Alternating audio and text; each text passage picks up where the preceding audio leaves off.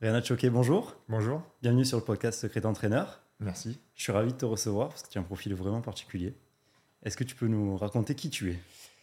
Alors, euh, qui je suis? C'est vaste. hein. C'est dur. hein. C'est- vaste. Euh, on va aller euh, en tout cas sur le sujet de- qui nous concerne, qui est plutôt du sport. Donc moi, je rentre vers l'âge de 21-22 ans dans l'armée française, donc comme moniteur de sport. Et à partir de là, j'ai des publics complètement un, peu atypiques et singuliers euh, depuis euh, cette époque-là. Donc euh, ça remonte à 98, 99. Euh, donc première affectation pendant 5 ans, je m'occupe des élèves pilotes de chasse, principalement, pas que, mais principalement.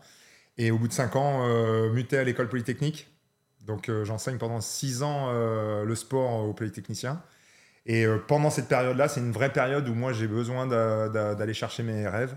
Et, euh, et j'avais des rêves d'aller au plus haut niveau euh, du sport euh, mondial et dans la préparation physique. Donc ça, c'était mes rêves à l'époque. Et, donc je, reprends en parallèle de m'occuper des, des élèves polytechniciens. Je reprends un cursus universitaire, donc je fais une licence TAPS entraînement. Euh, J'entame un master recherche en psychologie cognitive, qui s'appelle, c'était un master recherche contrôle moteur. Et ensuite, je fais la formation à Lyon, de le diplôme universitaire européen de préparateur physique. Et suite à, ces diplômes-là, ces formations et, euh, et, euh, et cette période à, à l'armée, je décide de quitter l'armée euh, et je rentre dans le sport professionnel et je commence, qui était mon sport pendant plus de 25 ans, le football. Voilà. Donc je sais que c'est voilà. Euh, donc je m'occupe de Créteil à cette époque-là. Alors longtemps avec la partie amateur, l'équipe réserve, et puis à un moment donné une opportunité qui se présente et euh, et, euh, et je m'occupe de l'équipe professionnelle pendant deux ans. Euh, suite à ça, euh, je continuais finalement à faire des, des formations et puis on fait des rencontres et, euh, et je me retrouve propulsé dans le volleyball. On sait que le milieu du sport professionnel, c'est toujours aléatoire avec des staffs qui peuvent Mhm. bouger tous les ans. Euh, et je me retrouve dans le volleyball avec l'équipe du Paris Volley. Et là, je vis quand même une longue histoire puisque j'y reste 12 ans.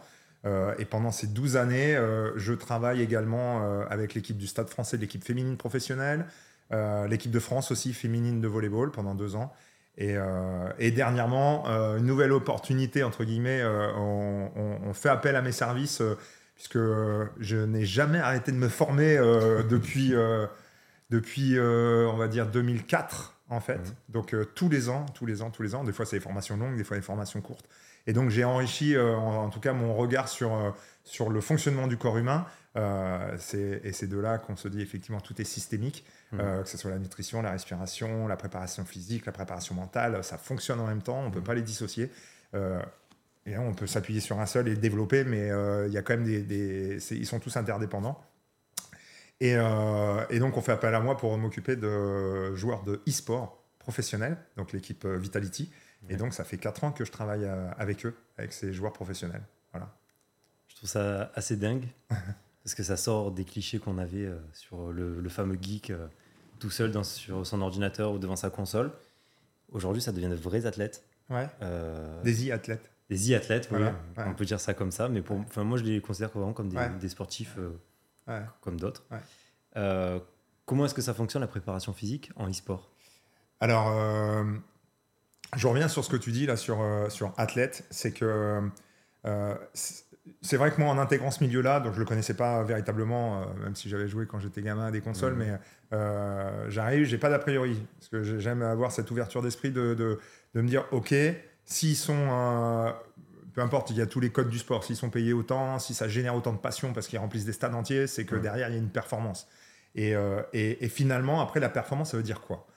C'est toute la question de est-ce que tirer à l'arc, parce qu'on me dit, OK, il reste 6, ils sont là, et euh, il n'y a pas de. Il n'y a pas de dépense en fait. Si déjà il y a de la dépense énergétique, puisque le cerveau brûle énormément de calories, donc euh, oui, il y a de la dépense, mais euh, où on situe la performance? La performance humaine, quand je vois un pianiste virtuose qui joue derrière, même si c'est pas battre un record de 100 mètres, qui joue, on voit sa dextérité, son agilité, d'être dans, dans un rythme, etc. Ça reste de la performance. Tout le monde n'est pas capable de, le faire. Et, donc du coup, quand je les regarde, je vois tout de suite, c'est criant, on voit de la vraie performance. C'est-à-dire, Il y a une prise d'information qui est ultra rapide, euh, une analyse, un traitement des informations, et derrière de l'action, et ça va à 10 000 à l'heure. Donc euh, on se dit, ok, ils ont joué pendant 10 ans, mais euh, je peux m'entraîner pendant 30 ans au football, je serai jamais Kylian Mbappé. Quoi. Donc euh, on a là, j'ai affaire à des, à des joueurs, donc des athlètes, e-athlètes, qui sont vraiment dans, au top niveau mondial de cette pratique. Donc j'aime bien un peu envoyer, pas balader, mais de, ok, le, le, côté c'est pas des sportifs ou c'est pas c'est pas du vrai sport. c'est un sport, c'est à tous les codes, ça, ça, ça, ça, marche de la même manière. Et pour avoir donc du coup quand même un recul sur le sport tradi, au moins je suis bien placé pour en parler aussi, c'est que les préparations de match, le, donc du coup l'entraînement et la partie off aussi, elle est hyper hyper développée aussi. Donc euh, on est euh, typiquement comme euh, du, du sport tradi, voire parfois pour certains sports, peut-être même moins. là, on va chercher des choses qui sont assez pointues. Donc tu me parles de préparation physique. La préparation physique, moi, j'ai donc du coup j'ai fait une anamnèse. Ok, on va analyser, on va regarder ce qu'on peut développer, comment on peut aller gratter encore un petit peu de la performance.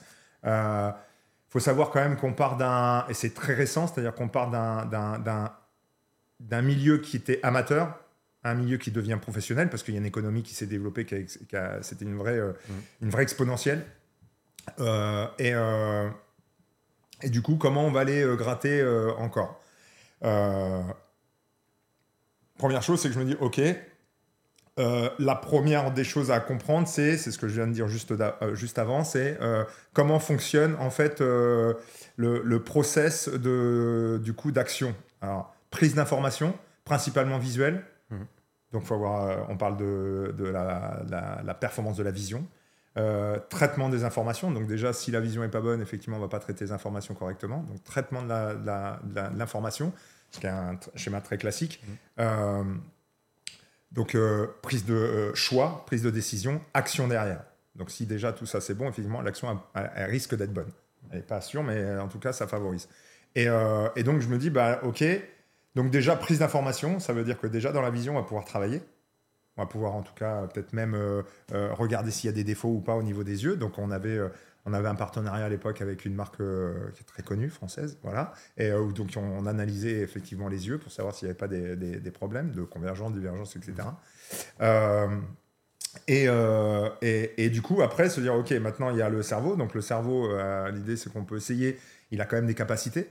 Donc on peut voir euh, comment on peut aller euh, jouer sur ses capacités. Je les développerai après si tu veux. Mhm. et, euh, et, et, après, il y a l'action, vraiment, mouvement, de la, mouvement de la main, la position qui est, qui est entre guillemets, je, je, le, je, l'explique, on en parlera certainement après, mais je l'explique ailleurs, sur le fait que, on, et j'en parlais avec... J'en parlais, j'ai échangé beaucoup avec un de mes amis qui est Florian Patalogotti, qui est le kiné du PSG. Euh, et euh, qui était le kiné de Serena Williams aussi. Mhm. Donc, euh, quelqu'un qui est extrêmement pointu aussi sur le domaine, c'est le fait que d'être assis n'est pas une position passive. Quand on est en prise d'information, on est, on est engagé dans, pour prendre, et donc du coup, on n'est pas. alors, soit on le fait chez soi quand on est amateur et qu'on veut, on veut chiller, mais là, on est sur des joueurs qui sont en position. alors, ils choisissent des positions qui sont particulières, mais ils sont dans des positions proactives de prendre l'information. Donc du coup, euh, si elles sont pas bonnes, effectivement, mais c'est comme euh, tout sport, on va être dans un cockpit où on va être. Euh, si c'est ma position où je suis performant, comme il y a eu l'histoire de Michael Phelps, je sais pas si tu, tu tu t'en rappelles de cette histoire-là où il change de coach, on change un peu sa manière hmm. de. Dans, les, dans, dans l'analyse théorique, on change la position de sa main et finalement, il fait plus les perfs, il revient avec son ancien coach et il reperforme. Et, et, là, c'est la même chose, c'est de se dire, OK, euh, sa position, elle est, euh, elle est proactive, elle n'est pas idéale, mais c'est comme ça qu'il est en prise d'information et qu'il va être performant. Donc, euh, ça veut dire qu'il ne joue pas 24 heures sur 24, c'est donc tout le mmh. temps en dehors. Comment on peut faire en sorte qu'il ait un corps qui soit résilient pour ne pas développer des pathologies, en particulier des TMS, des, des, etc. Et, et, donc, du coup, tout ça, ce spectre-là, dire, OK, sur quoi je peux jouer? Le cerveau, il fonctionne avec euh, du glucose, de l'oxygène euh, et de la stimulation. Donc, OK, la nutrition, ça va faire partie. mais ça, c'est la partie nutrition. La partie prépa physique, c'est qu'il y a besoin d'oxygène. Si on fait un truc très basique, euh, euh, je sais plus comment on appelle ça maintenant à l'école, euh, SVT, c'est toujours ça, ok Je, suppose. Hein. Je suppose. moi, ça fait encore plus longtemps. C'était pas comme ça. Enfin, si c'était SVT, mais je sais plus. Bon, moi, c'était SVT aussi. Ok. c'est que en fait, qu'est-ce qui amène l'oxygène au cerveau? C'est le sang. Qu'est-ce qui fait déplacer le sang? C'est le cœur. Donc finalement, on peut se dire que ils vont avoir besoin d'énormément d'oxygène pour le cerveau. Donc, euh, est-ce que c'est utile de faire travailler euh, le cœur? Oui. Est-ce que c'est utile qu'ils aient une veine mat 19 Non. Donc voilà. Mais par contre, il faut qu'ils soient en mouvement, il faut qu'on les mette dans l'action. Et faire du sport, de toute manière, ça a tellement de vertus euh, que oui, il faut les faire bouger. Et effectivement, ils sont sur une position qui va être sédentaire, entre guillemets, mais pas passive, je reviens là-dessus. Mais il faut remettre quand même de l'amplitude, il faut être dans quelque chose où en plus ils peuvent s'amuser, etc. Donc euh, l'activité physique, déjà, c'est un premier pilier, c'est que je me dis, ok, il faut qu'ils soient dans le mouvement, faut un peu faire tourner la machine et le cœur et le faire monter un peu aussi de temps en temps, parce qu'effectivement, rester assis, il va rester sur des battements très bas. Euh, donc déjà, ça, premier pilier. Deuxième pilier, c'est qu'effectivement, c'est ce que je dis sur ces positions, c'est euh, renforcement musculaire. Ils ont des positions, euh, ils ont des positions, peu importe si elles sont plus ou moins délétères, mais il faut qu'il y ait un tonus. Quand on reste sur des, pendant des heures, même s'il y a des petites coupures entre les matchs, mais on reste pendant des heures en attention, en attention, en hyper concentration. Ça, ça, mobilise évidemment le corps, mais le moment où il va plus avoir cette capacité de tenir cette position, automatiquement, il y a un relâchement. Et quand il y a un relâchement, il y a aussi un relâchement au niveau de, sa, perception. Donc, euh, se dit, OK, on bosse du renforcement musculaire aussi, profond. Alors après, euh, on va chercher ce qu'on veut. Euh, ça dépend de l'ADN de chacun, du yoga, du pilate, du renfo classique. Enfin bref, en tout cas, on va solliciter et dans sa globalité. Moi, je, je vais pas dire, il faut juste, bien sûr qu'il y a des axes qui sont plus prégnants que d'autres sur sa ceinture scapulaire, sur le tronc, etc. Moins les jambes, c'est moins fort. Mais voilà, l'idée, c'est et puis qu'ils aient une éducation un peu sportive. Mmh. Euh, ça, c'est le deuxième pilier. Et le troisième pilier, euh, le troisième pilier, c'est tout ce qui est neuro. Voilà, c'est sur ces capacités du cerveau. Et, euh, et les capacités du cerveau, c'est traiter la coordination motrice, la précision, la double tâche, l'inhibition, la mémorisation, etc., etc. Donc la vitesse de réaction, la fréquence gestuelle, le rythme, il y a beaucoup de choses à faire. Et donc là, du coup, c'est d'aller les, voilà, on va les stimuler euh, sur pas mal de choses pour que eux, ils aient en plus un cerveau qui euh, soit capable d'aller encore plus vite sur cette, euh, cette analyse de la perception qu'ils ont eue. C'est complet. Mais c'est en fait, c'est hyper complet. Parce qu'on met de la nutrition, il faut de la préparation mentale parce que quand tu joues devant 60 000 personnes, bien sûr, je vais chercher l'extrême, mmh. mais quand tu joues devant 60 000 personnes, bah, la gestion du stress, c'est aussi de la préparation mentale, c'est aussi de la respiration, comment on peut gérer ses émotions à travers la respiration, évidemment. Donc en fait, euh, on a le spectre total du sportif euh, de haut niveau qui fait les Jeux Olympiques. Quoi. Surtout que je rebondis quand tu parlais de cardio. Mais quand euh, les mecs jouent un match, le rythme cardiaque, il évolue énormément. C'est comme dans un match, selon les accélérations, etc. Absolument. en jeu, tu vois vraiment les effets physiques. Donc, et il y a des jeux, il y a des jeux plus que d'autres. Oui, c'est vrai. des jeux, c'est des vrais 1 minute 30 de sprint à bloc, et ça part et ils ont les mains qui sont comme ça. Et donc, euh, il y a une élévation, évidemment, du rythme, de l'intensité, très, très fort. Et c'est clair que si tu n'as pas l'habitude de faire monter ton cœur à ce niveau-là, en finale d'un championnat ou euh, d'un major, bah, c'est compliqué de tenir la pression si tu n'as pas l'habitude de, sentir ça.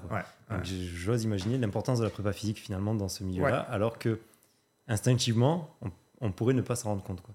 Ben, c'est un petit peu, malheureusement, au premier abord, ce que beaucoup de personnes pensent un peu les clichés. Et, euh, et je, reviens sur ce que je disais tout à l'heure de tous les publics un peu particuliers que j'ai eu. Et en fait, euh, à chaque fois, à chaque fois, certaines personnes avaient toujours des clichés sur ce type de public. Hmm. On parle de polytechniciens en se disant, ok, c'est des petits, euh, des petits matheux, physiciens avec des lunettes dans un bureau. J'ai des personnes qui ont fait des championnats du monde en sport et qui étaient polytechniciens. Donc, en fait, c'est comme tout public. Enfin, c'est très hétérogène et il y a tout dans la population et dans chaque communauté aussi, finalement. Et c'est ça qui rend le truc intéressant. Ouais. Euh, tu parlais d'oxygénation. Ouais. J'aimerais bien qu'on commence par euh, parler de respiration. Est-ce que tu peux nous dire ce qu'est la respiration et comment toi tu l'utilises? Alors, ouais, la respiration, euh, c'est un peu la première des choses qui nous fait un peu hurler quand on arrive dans la vie. Hein. ça ouvre un peu les heureusement. Ouais, ouais, heureusement. donc, c'est un besoin fondamental. C'est un peu, pour moi, aujourd'hui, l'oublié de la préparation physique. Je pense que ça le sera moins dans les années à venir parce que scientifiquement, on comprend de plus en plus ce qui se passe et comment on peut jouer avec différents protocoles sur, euh, euh, sur, euh, sur la performance. Vraiment. C'est un, vrai game changer pour moi. Alors, il y a, ça a été beaucoup démocratisé dernièrement. Quand je dis dernièrement, c'est les, les 5-10 dernières années par les grands apnéistes français aussi. Mmh. Parce que les apnéistes on, travaillent énormément, évidemment. C'est le centre de leur, de leur entraînement. Mais. Mais on s'aperçoit à travers des travaux de, chercheurs aujourd'hui euh, que la relation à l'oxygène et au dioxyde de carbone est extrêmement précieuse pour aller développer les, les qualités respiratoires. Et, euh, et ça, c'est pour le côté, euh, on va dire, euh, où ça demande vraiment, où c'est très prégnant, où ça demande vraiment des, des qualités. À ce niveau-là. Mais après, on connaît déjà tous les bienfaits de la respiration, puisqu'au départ, tu m'introduis sur ce mot-là, euh, sur la gestion du stress, sur la santé, sur... euh, alors, on connaît un peu tous la cohérence cardiaque, mais il y a, y a- y a Ouais. des centaines de protocoles différents. Euh, Bouteilleco sur le sur euh, l'asthme. Enfin, il y, a, il y a énormément de... Sur l'aspect santé, c'est c'est déjà montré depuis très très longtemps. En gros, de toute manière, les... les euh, je me rappelle, mon, mon, mon instructeur euh, dans, dans les formations que j'ai faites euh, nous disait, et c'est assez vrai, c'est que c'est plus montré aujourd'hui parce qu'on est capable de montrer ce qui se passe dans le corps humain, mais ça Mhm. existe depuis euh, des millénaires, euh, les, les techniques de respiration. On peut en inventer, on peut continuer à, à découvrir des choses, mais c'est vrai que... Et, euh, et donc, du coup, euh, l'aspect... euh, l'aspect vraiment prépa mental ou gestion de ses émotions, moi je l'utilise un peu moins parce que Mhm. c'est moins mon c'est moins mon ADN. Mais après l'aspect performance, je l'utilise et, et donc du coup je vais travailler sur tout ce qui est hypoxie hypercapnie, c'est-à-dire euh, diminution de, de, de l'oxygène d'un côté pour augmentation du CO2 de l'autre. Et les deux combinés croisés font exploser les, les, les capacités respiratoires. Mais euh, à travers ça aussi, on peut aller euh, chercher des afflux vraiment importants d'oxygène dans le cerveau. Et, et- et c'est ce que j'ai expliqué tout à l'heure, que le, le cerveau était, l'oxygène était un des nutriments du cerveau. Donc du coup, plus d'oxygène, plus de vigilance, plus de concentration, plus de capacité à, à, à- à- à- à- j'allais dire à digérer, mais à, faire face à, tout ce qui se passe, qui vont, et ça va ultra vite. Ouais. Donc euh, Surtout dans ce milieu-là. Ouais. des temps de réaction à des dixièmes de dizaines Ouais. de secondes. ça va très vite. On se demande même comment est-ce que des fois ils arrivent à réagir. Ouais, c'est il y a des joueurs un peu, il y a, il y a C'est dingue, quelques ovnis. hein. Et on en a un chez Vitality qui est, qui est, euh, hors norme, euh, qui a été élu deux fois meilleur joueur du monde dans son jeu, euh, qui qui en, en un temps extrêmement court peut tuer quatre personnes euh, au pixel près, alors que ça va déjà très vite. C'est des joueurs qui sont Ah ouais. très très forts en face qui font ça. Et ouais, ouais c'est assez impressionnant. hein. Et ça, c'est acquis ou c'est inné? Alors ça c'est la grande question et je me rappelle quand j'avais fait mon master justement, Ouais. euh, c'était la grande question de départ.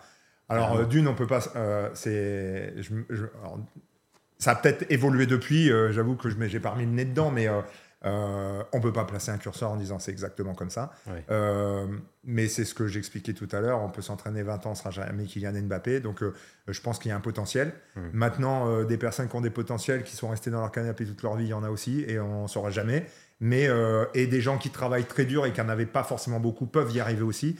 Mais, euh, mais évidemment que quand tu es hors norme, comme un, et je prends un facilement parce que comme ça tout le monde connaît un Mm. Mbappé, euh, euh, évidemment qu'il travaille, mais il, est aussi euh, doué de qualités euh, intrinsèques euh, et innées, quoi, de, familiales, transgénérationnelles, qui font qu'il est capable de faire ce qu'il fait. Quoi.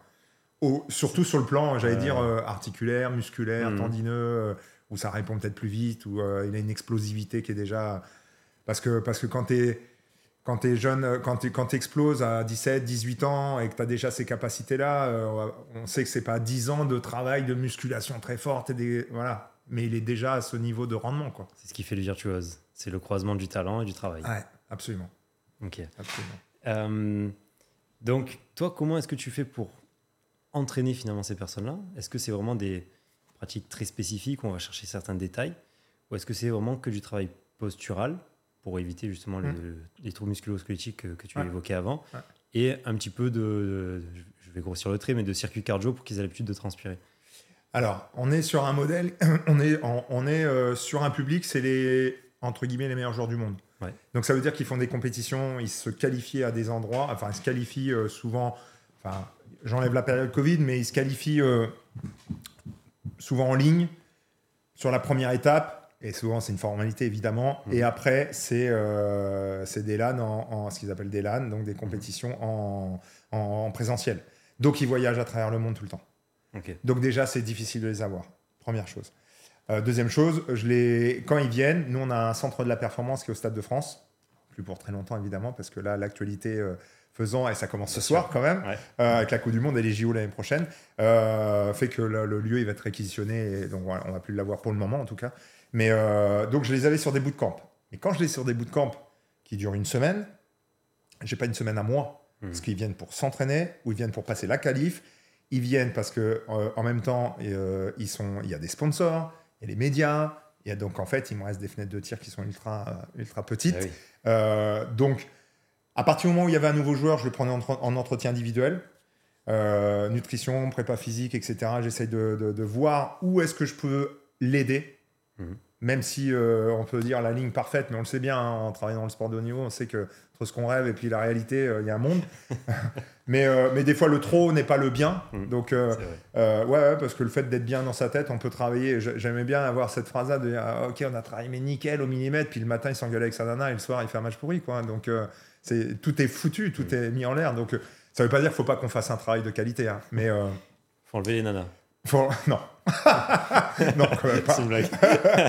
euh, mais euh, mais alors, du coup, du coup, je je voilà, j'essayais de faire euh, de faire un entretien qui soit le plus large possible, mm. euh, de leur expliquer ma vision des choses, que j'étais pas là pour imposer parce que on, je reviens sur le fait que c'était un monde amateur, donc culturellement et une génération effectivement. J'avais des sportifs. Hein, mais euh, c'est pas c'était euh, enfin je peux pas donner de pourcentage mais j'avais autant de sportifs que de gens qui ne, l'étaient pas du tout donc euh, mmh. quand on arrive et qu'on commence à dire il va falloir que tu fasses ça ça ça ça c'est, c'est, je peux comprendre c'est dur à se, c'est dur à se plier aussi et à, mmh. et à se dire ok alors il y en a qui étaient ok puis d'autres moins bon bref et donc du coup c'était surtout de se dire ok on les accompagne on va gratter où ils sont aussi volontaires parce mmh. qu'on sait très bien que s'ils sont réfractaires c'est terminé on n'aura rien du tout donc euh, parfois, il y en a certains, je les euh, il y en a beaucoup, je les ai accompagnés sur la nutrition.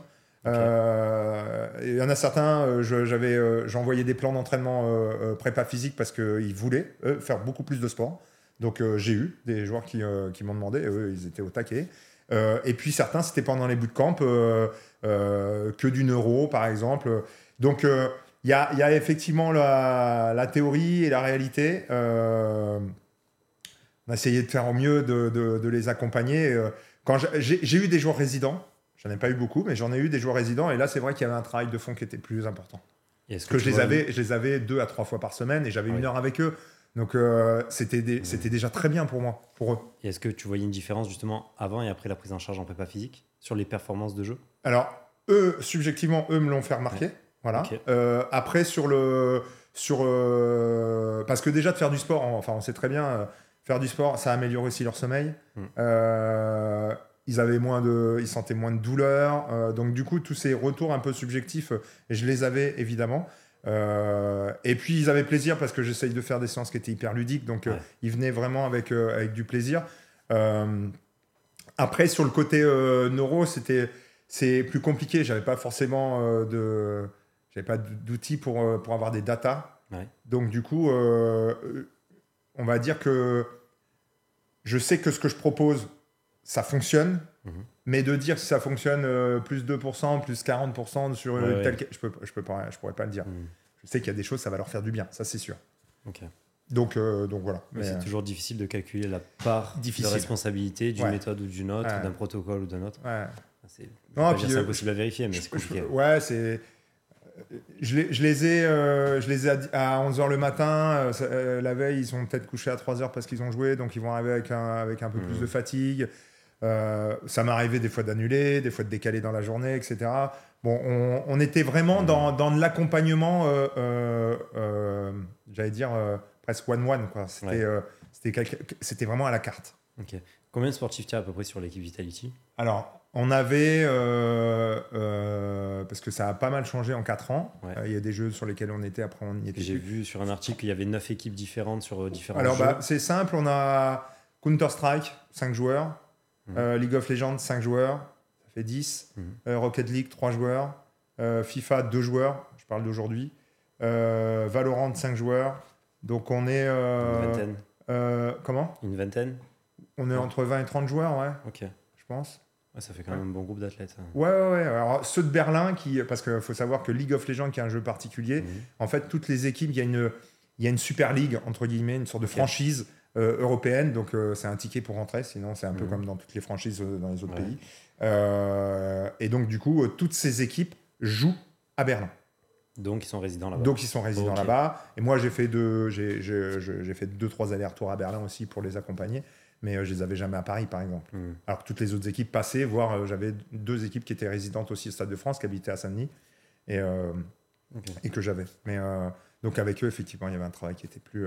mais, mais après, tu vois, ça a été par exemple, euh, je vais te dire, des, des demandes que j'ai eues euh, sur euh, OK, il y a un joueur à Berlin qui veut des échauffements pour ses poignets.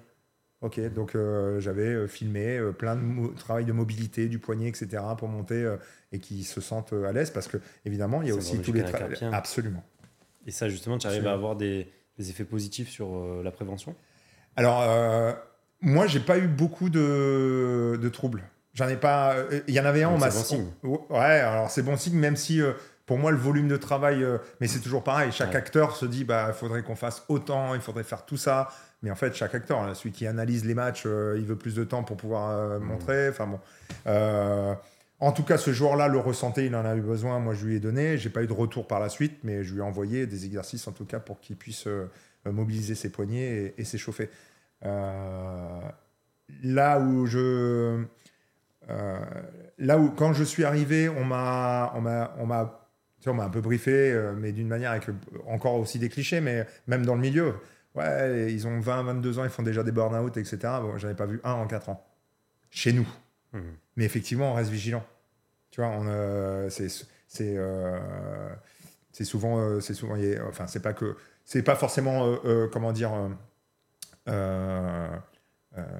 matérialisé par un vrai questionnaire, type une échelle de Borg, etc., euh, ou euh, une échelle de valeur. euh, mais, euh, mais par contre, moi, quand je les voyais au quotidien, ceux qui étaient résidents, tu sais, on est tout le temps en discussion, ça va, tes amis, tu dors bien, etc., etc. Donc, tu vois, on essaye de déceler vite s'il se passe quelque chose. Bon, C'est intéressant. Ouais. On peut basculer sur le visuel et la neuro? Ouais. Alors moi, j'ai une question à te poser, parce que j'ai un peu préparé. Ouais. Et je vois beaucoup de joueurs collés littéralement Ouais. à l'écran. Ouais. Est-ce que ça a un intérêt visuel? Est-ce que c'est culturel? Est-ce que c'est... Personnel. Déjà, à quoi ça sert? Est-ce que c'est personnel? Parce que vraiment... J'ai pas trop de réponses à t'apporter parce que coller, quoi. J'ai, ouais, ouais, je sais, je sais. Il je doit avoir sais. une bonne vision périphérique, non? Ben, je suis, moi aussi, je suis comme toi. Quand je, je les ai vus la première fois, je suis.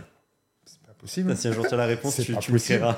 Donc, euh, ouais, ouais. Donc, bah non, ce que je sais, parce que évidemment, je leur pose la question, mais Ouais. ils, ils se sentent à l'aise comme ça. Ok. Voilà. Donc, Ok, cool. Ouais, ouais, c'est, perturbant. hein. Alors, c'est perturbant pour nous à l'extérieur, mais pour eux, au niveau de l'œil, euh, c'est. Ouais, ça doit fatiguer. Ouais, parce que c'est quand même une intensité qui est très très proche de l'œil. Mm. Euh, alors, il y a des joueurs qui jouent très très près, et pour la plupart, ils jouent près. Ok. Une petite notion. C'est très très près, c'est vraiment quasiment le, le- le nez collé à l'écran. Quoi. Effectivement, tu dis comment ils peuvent voir euh, les Ouais. choses? Euh, la majorité sont quand même proches, mais pas très près. Ok. Mais ils sont pas reculés non plus. Ouais. Ils sont quand même, tu vois, on- tu sais, c'est- ça, ça revient aussi à la position. Ils sont un petit peu. C'est pour Mm. ça qu'il y a le côté un Enfin, petit peu antéro-postérieur de la tête de tortue, ce qu'on Tac, dit. et- voilà, absolument. Euh, Exactement. Hmm. Donc, euh, mais ouais, je suis comme toi, je suis assez choqué par ces positions. Et donc sur le système visuel, tu me disais que tu avais pris en charge un petit peu et entraîné ça. Est-ce que c'est toi qui le gérais C'était un orthoptiste C'était Ah bah, c'est un orthoptiste qui est venu faire les, les tests. Ouais. Euh, et moi, après, euh, je l'entraîne à travers mes entraînements de neuro. Je fais des échauffements, euh, des échauffements pour stimuler tous les, les, les muscles oculomoteurs. Mhm. Et, et après, à travers des exercices de vitesse de réaction, des choses comme ça, ça te fait prendre des informations. Donc, donc je, je, je travaille la vision.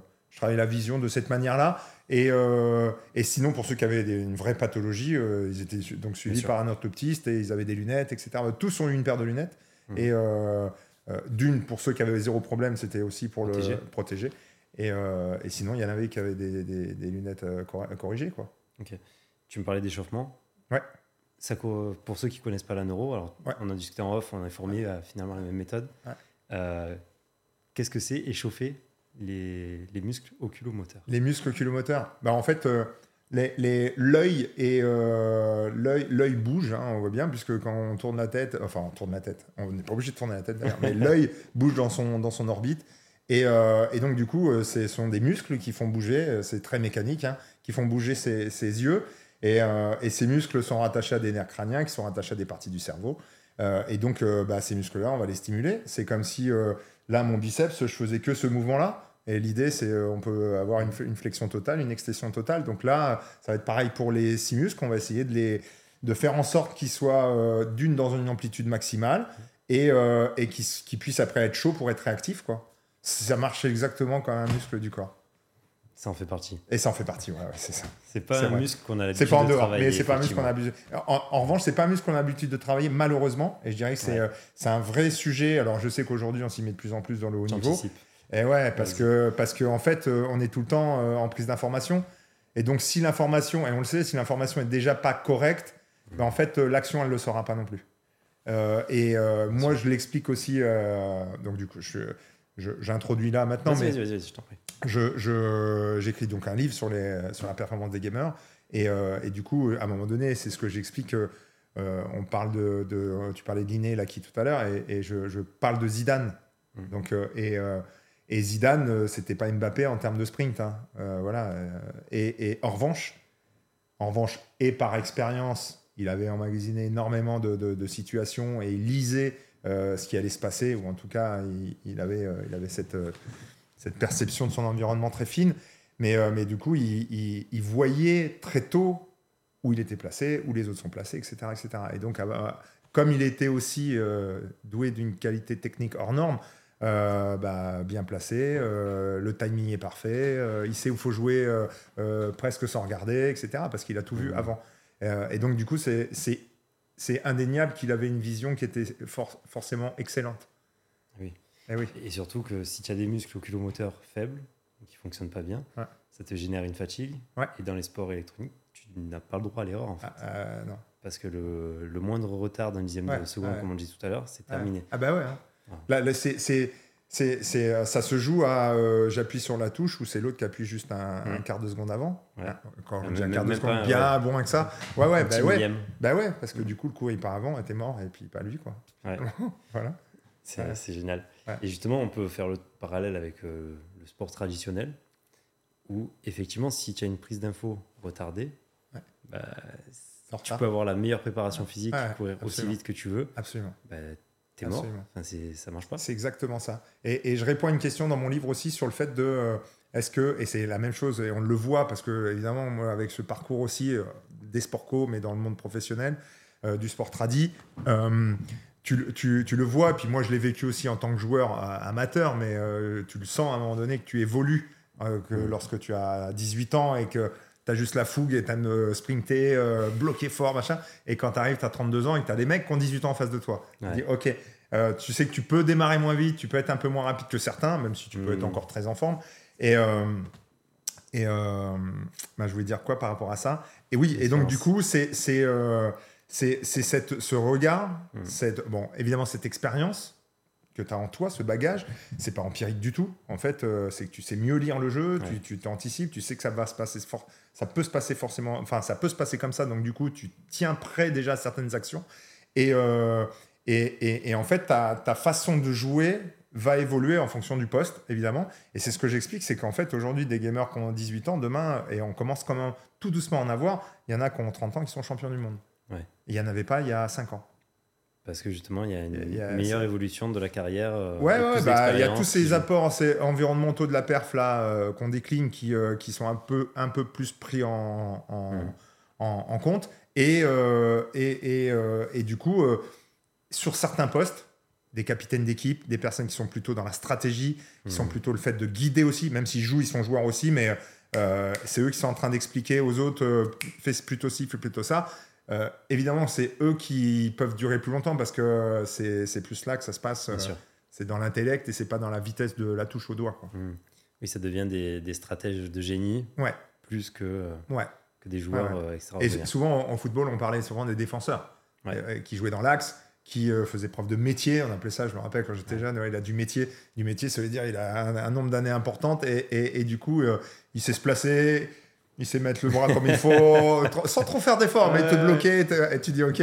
Donc, euh, donc et c'est là- et c'est, on fait encore le parallèle entre l'e-sport et le sport, c'est-à-dire que finalement, on peut aussi euh, durer dans le temps, même si, euh, tu vois, par exemple, si vraiment on part d'une qualité physique, on parle de, de, de la, cette- même si après, si on va dans la sémantique, c'est encore autre chose, mais cette vitesse de réaction, entre 15 et 25 ans, on est un peu dans son summum, et après, ça décline.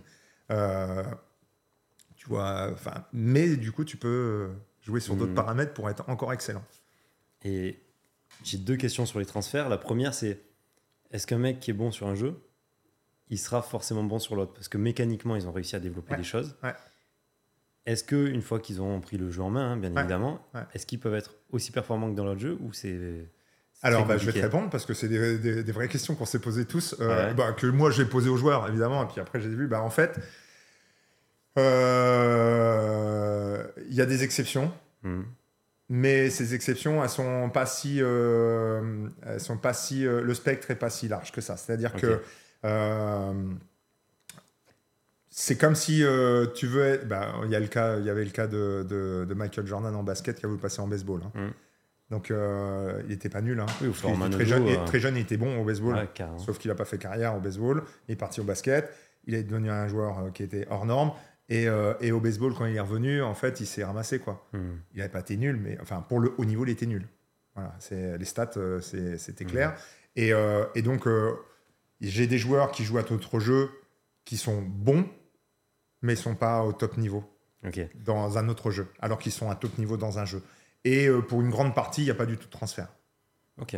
Enfin, voire ils y jouent pas. Mhm. Et, et moi, j'ai croisé un joueur, je crois que c'est un ouais, ou deux, je sais plus, mais un sûr, qui avait été pro dans un jeu et qui était pro dans un autre jeu.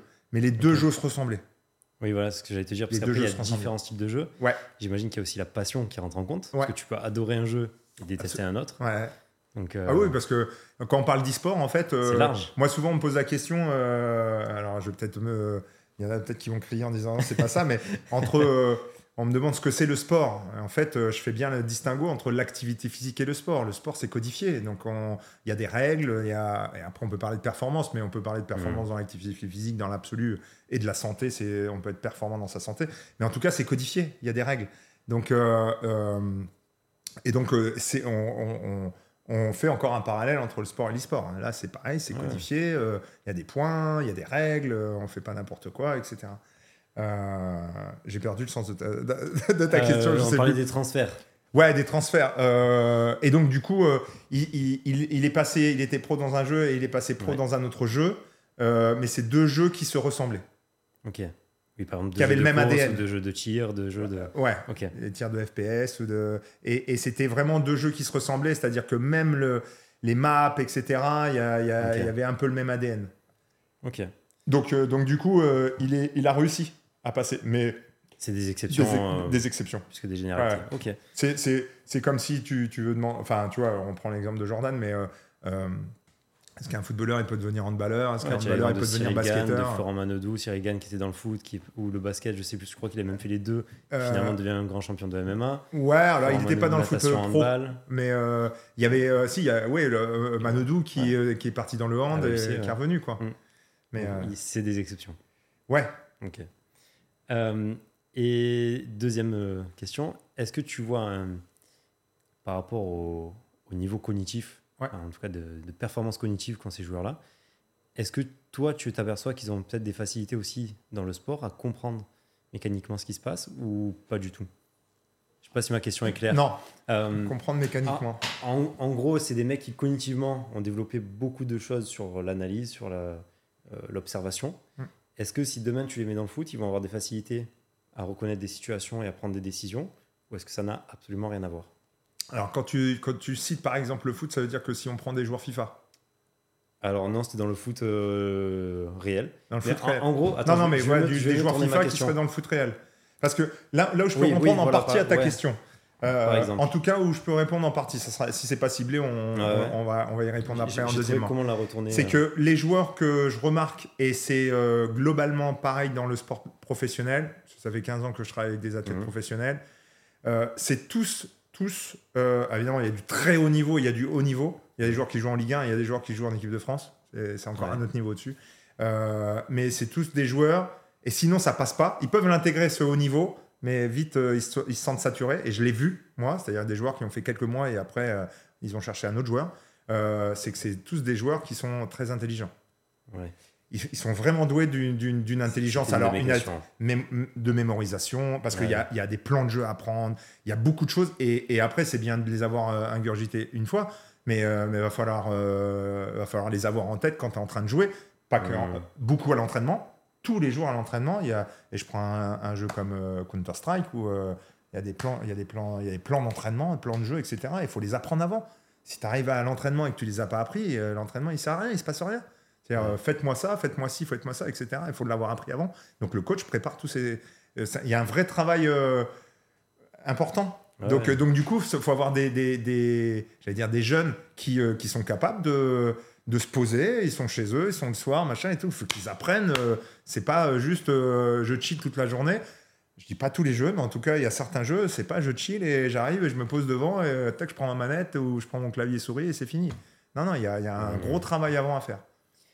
Et autre question, un peu dans l'autre sens. Tu es un sportif de bon niveau. Est-ce que jouer un jeu, alors qu'il ressemble ou pas, ça va pas l'aider à travailler sa prise de décision dans sa discipline? Ça, j'y crois. Ouais. Ouais, ça, j'y crois. Ouais, ouais, je, je, je pense. Alors, cet outil-là ou euh, bien d'autres euh, bien d'autres outils qu'on pourrait utiliser, mais à partir du moment où il va, il va se retrouver. euh, si on, on se dit ok, on va, on va faire parce que ça peut être sur écran aussi, on va travailler l'inhibition, Mm. donc faire des choix et de, de, à un moment donné de dire je prends, je fais pas ce choix-là, mais je prends celui-ci. Il faut aller vite de choisir. Euh, mais bien sûr que via un écran, on peut aller stimuler cette capacité.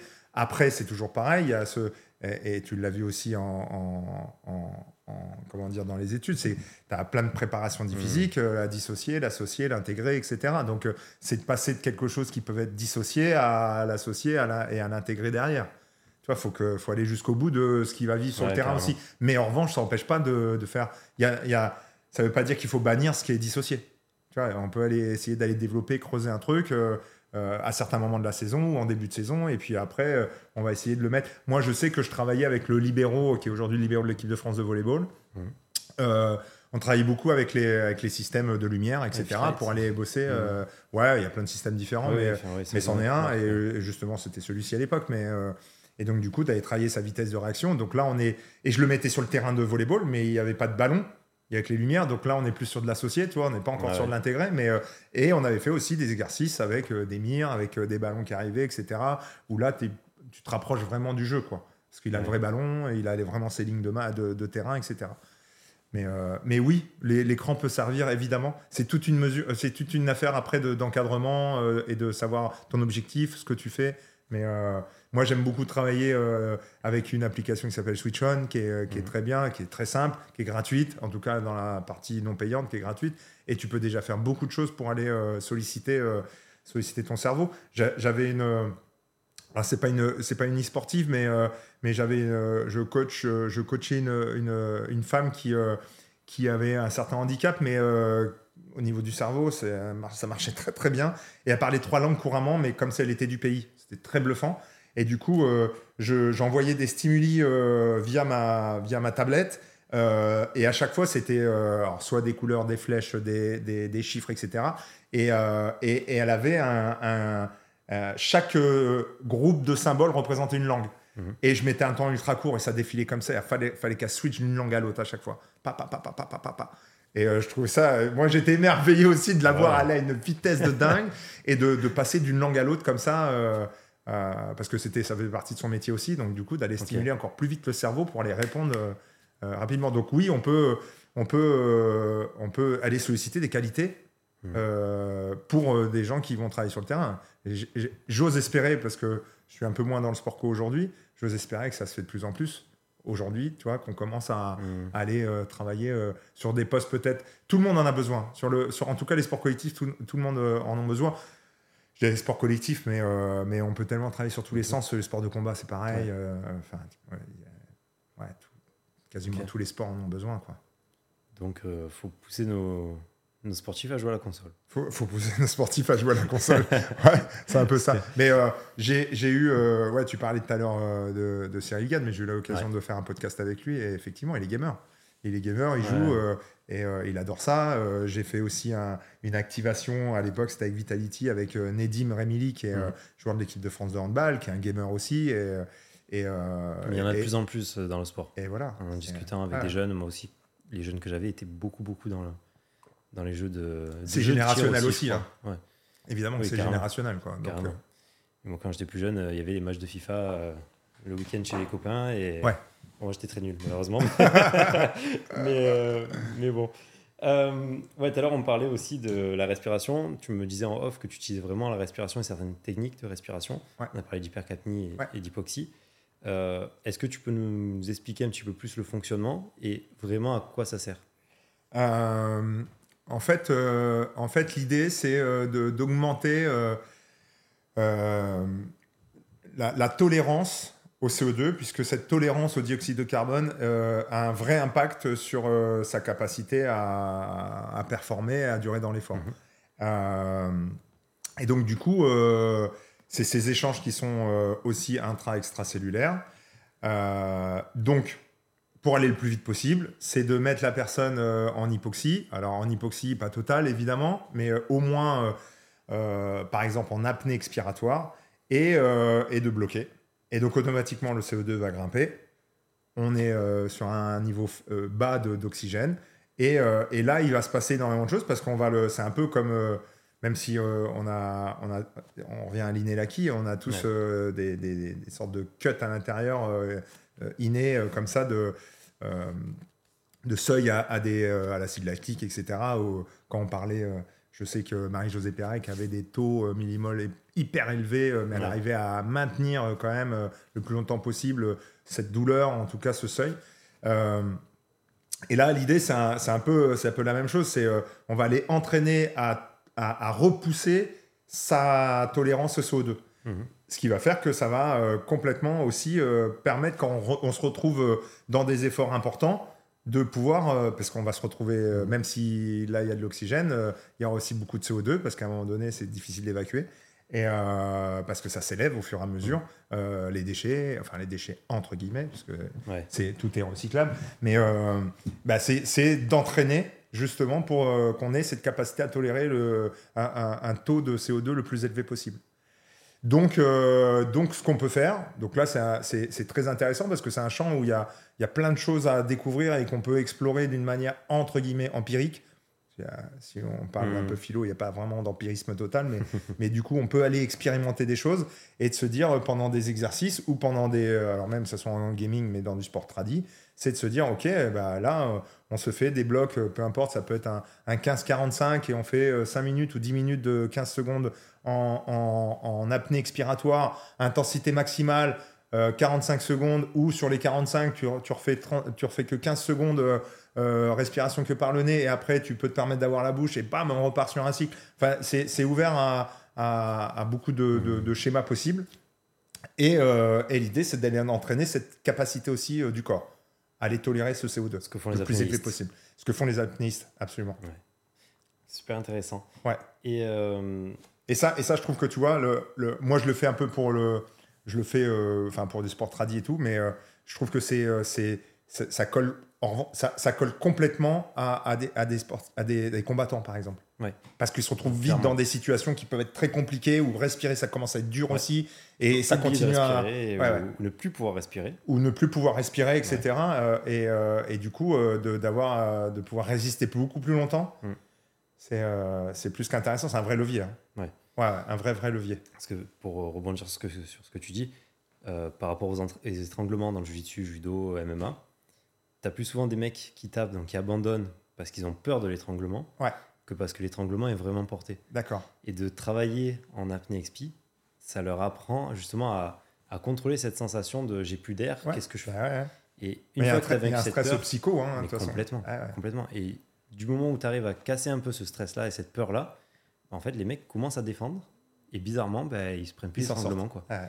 Alors que la, po- la position y était, maintenant Ouais. il va réussir à défendre parce qu'il ne stresse plus et il arrive à être Ouais. lucide.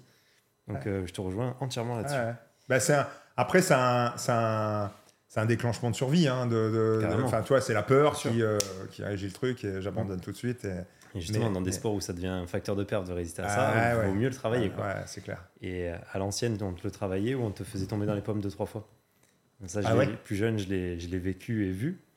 euh, où tu as l'entraîneur qui te dit bah, Je vais te montrer ce que c'est, et il t'étrangle tout doucement, et puis hop, Et hop, tu tu fais faire dodo, il te relève les jambes, et bon, t'as vu ce que c'est Ouais. T'as plus peur, t'as vu, t'es pas mort. Allez, go. Ouais.